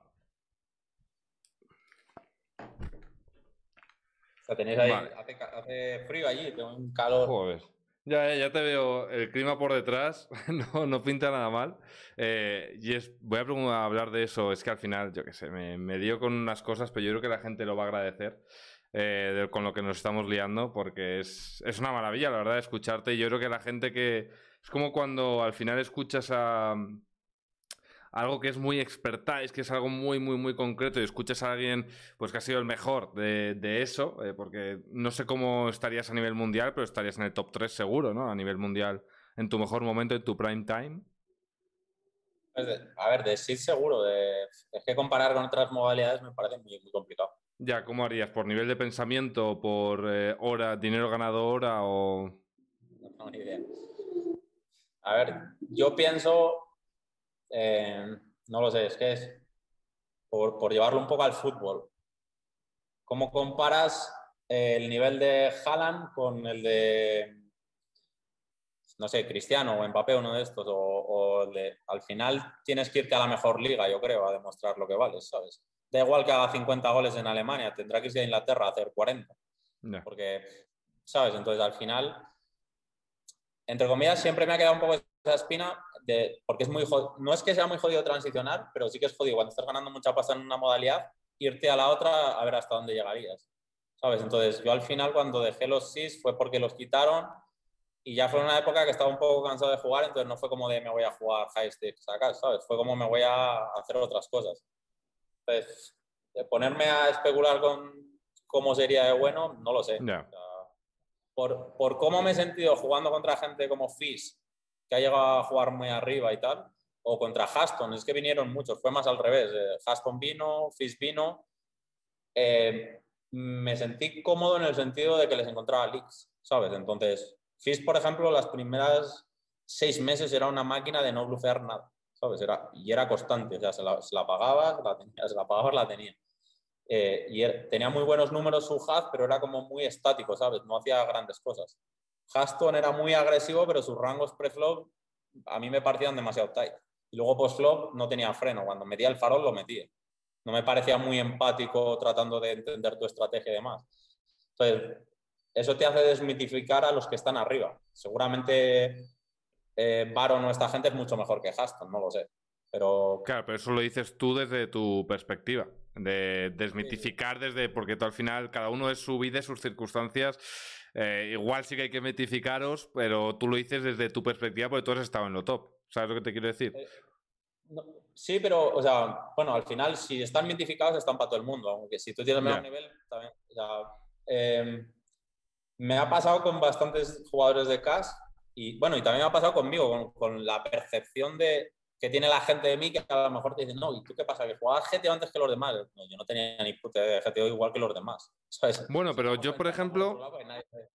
Ya, pero yo sí que vi, por ejemplo, una entrada. Yo es que con, con todo esto, la verdad que he sido muy, muy, muy, muy friki. Eh, creo que hay que ser así, la verdad, para que se te dé bien.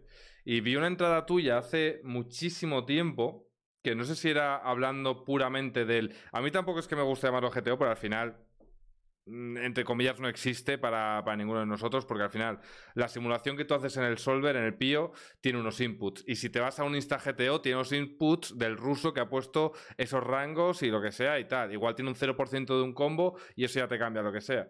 Entonces, vamos a llamarlo... Eh, eh, pues que le metes los inputs y te genera un equilibrio. Un equilibrio y ya está con los inputs que tú le pones.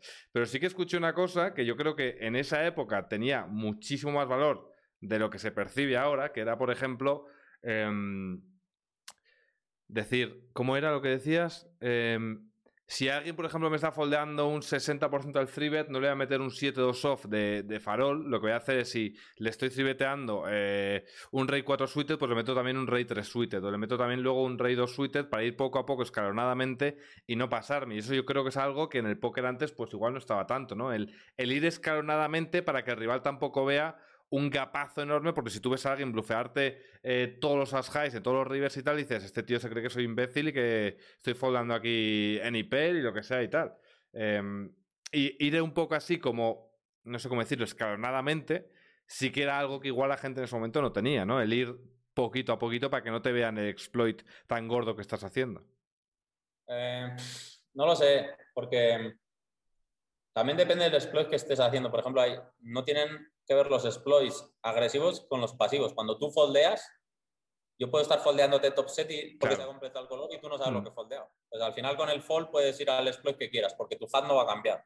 Tú puedes estar foldeándola en un 80 y no, no llegas con tanta frecuencia al river en bote grande para que él diga, hostia, de los últimos 20 me ha foldeado 18. Ujú. ¿sabes?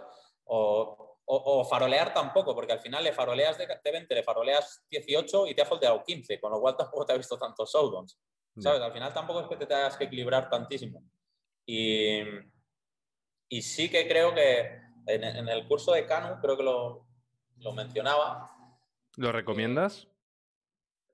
es que puedes explotar a la gente más de lo que crees porque no te ha pasado, por ejemplo, eh, estás en una mesa con alguien que sabes que es muy agresivo y dices, "Buah, es que se le está yendo la pinza y luego acabas encontrando un spot en el que te farolea, el, o sea, que te apuesta el river y acabas encontrando el botón de fold, ¿sabes? Dices, si yo a este no le iba a foldear nada y aquí me acaba montando la película para foldear. Entonces, eh, cuando tú estás explotando a alguien que tiene tendencias de foldear de más, las tiene por una razón, ¿sabes? Le cuesta encontrar el botón de call. Y hasta que no te demuestre lo contrario, en general le puedes farolear. Que es la parte emocional, ¿no? De si te cuesta mucho pagar, es muy jodido que tu cabeza haga pum, ya no tengo aversión al riesgo, porque habrá un montón de cosas por detrás Sí, de ese no querer pagar en, en River. sí, ¿no? Y, y cuando ves que te está empezando a pagar, le empiezas a no farolear y vuelve a, vuelve a su, ¿sabes? La, la cabra tira al monte. Entonces, al final lo que haces es, no tienes por qué estar cirbeteándole todo, porque, por ejemplo, lo que hablábamos antes de conceptos técnicos que son sencillos, pero que la gente tampoco le pone mucha atención, es, si tú eres un WIC que está abriendo en UTG y yo te estoy cirbeteando de farol en el cutoff, el botón, la SB y la BB ya, ya te están ayudando a ti a defender, porque yo estoy metiendo nueve blinds al pote y si tú por detrás vienes, si la SB viene por detrás con unas jotas, yo estoy perdiendo las nueve blinds porque voy a foldear al, al call forward o, o si me hace farja, voy al flop con una mano de mierda y luego me puede costar pasta si él liga fuerte y yo con una mano media me monto la película para no foldear o lo que sea. Es decir, farolear preflop, por ejemplo, no te sale gratis. Eh, entonces, hay veces que dices, bueno, tal, voy a pagarle con manos de más y al final que tú a alguien que es weak le flotes un 10-8 suites cuando a un rep bueno no se lo harías en la vida, tampoco le va a parecer la ultra locura del rollo me está pagando porque soy muy malo post flop. Claro, por Vale, eso te digo que lo haces poquito a poco, que no lo haces en plan Sí. de con un espectro demasiado que can- porque si un rival imagino que te vea un combo que no pinta absolutamente nada, una mano que no pinta nada, eh, sí que en tus niveles sí que se adaptarían, imagino, bastante rápido al ver algo bastante loco, por así decirlo.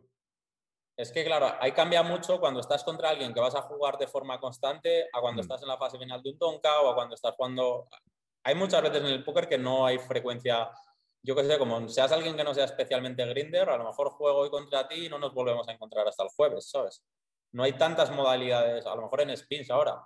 Los Mm. ludópatas a lo mejor están todo el día enfrentándose unos a otros, pero no es normal que se genere ahí un metagame de como en pocas fechas, ¿sabes? Del rollo, ¿no? La, hace tres horas me has faroleado esto y ahora en hiper sí que se podía llegar a, a generar ese metagame, pero como te digo, como la gente jugaba a 15 mesas no pasaba tanto. Entonces las cosas en el, en el póker no pasan con tanta cadencia para que la gente tenga ahí en la memoria. Y cuando pasa porque le estás explotando mucho, te vas al otro lado, que es, me acaba de ver estos dos faroles, voy a dejarle farolear y, y- y funciona, ¿sabes? Entonces, no, no, sí que puedes explotar duro, pero, pero con un sentido y, y no pasarte de... Es que hay gente que, que quiere farolear porque quiere farolear y luego busca la razón, ¿sabes? Y hay veces que es pasarte más. Yo, por ejemplo, no sé, Raúl es ultra explotador, ¿sabes? A veces le veo unas manos que digo, es que estás loco, cabrón, ¿sabes? O sea, le paga con 4 o 2 suites a uno porque en el tour se foldea un 70, ¿sabes? Y le sale bien a veces, pero dices, bueno, esto no lo puedes sostener en el tiempo demasiado tiempo. Será porque juegas sesiones cortas, porque ya no eres mega grinder, pero hasta el más nit del mundo te deja de foldear como, como acabes haciendo eso. Ya. Bueno, te- está muy lejos del GTO eso, ¿sabes? Esas cosas sí que no las- pues tratabas de buscar ahí la forma de explotar a los demás, pero claro, desde eso a lo que se hace ahora con los solvers, de que te Y- eche raiseo, topper... eh, Hombre, es-. Es que ahora llega un punto. Es que tú, como me estás viendo ahora, es con la cámara de mierda. Luego yo tengo la, una cámara guapa para cuando. Para, claro. Em, ¿Qué te iba a preguntar? Eh, ah, sí. eh, para llegar al punto de los sit and goes y por ir cerrando un poco la etapa de los sit and goes, pues te quiero preguntar alguna cosilla de póker más y tampoco ocuparte cuatro horas. Eh, ¿Tuviste que sacrificar, es una pregunta bastante típica, pero tuviste que sacrificar cosas para llegar a tu nivel, a nivel eh, tipo de, yo qué sé, eh, no drogarte si te gusta drogarte, no beber demasiado si te gusta beber bastante, no ligar demasiado si te gusta ligar, eh, no tener pareja, hombre, mujer, no tener demasiados amigos con los que hacer planes, no ir tanto a ver partidos de fútbol, no ver tanto a tu familia. O sea, has tenido que sacrificar. Obviamente alguna es, una pregunta obvia, o sea, algo, algo has tenido que sacrificar, pero a nivel gordo, en plan de decir, hostia, Mm, No, porque es, lo que te digo, es que como con vídeos de póker ahora que no, no me dedico al póker, o sea, me gusta.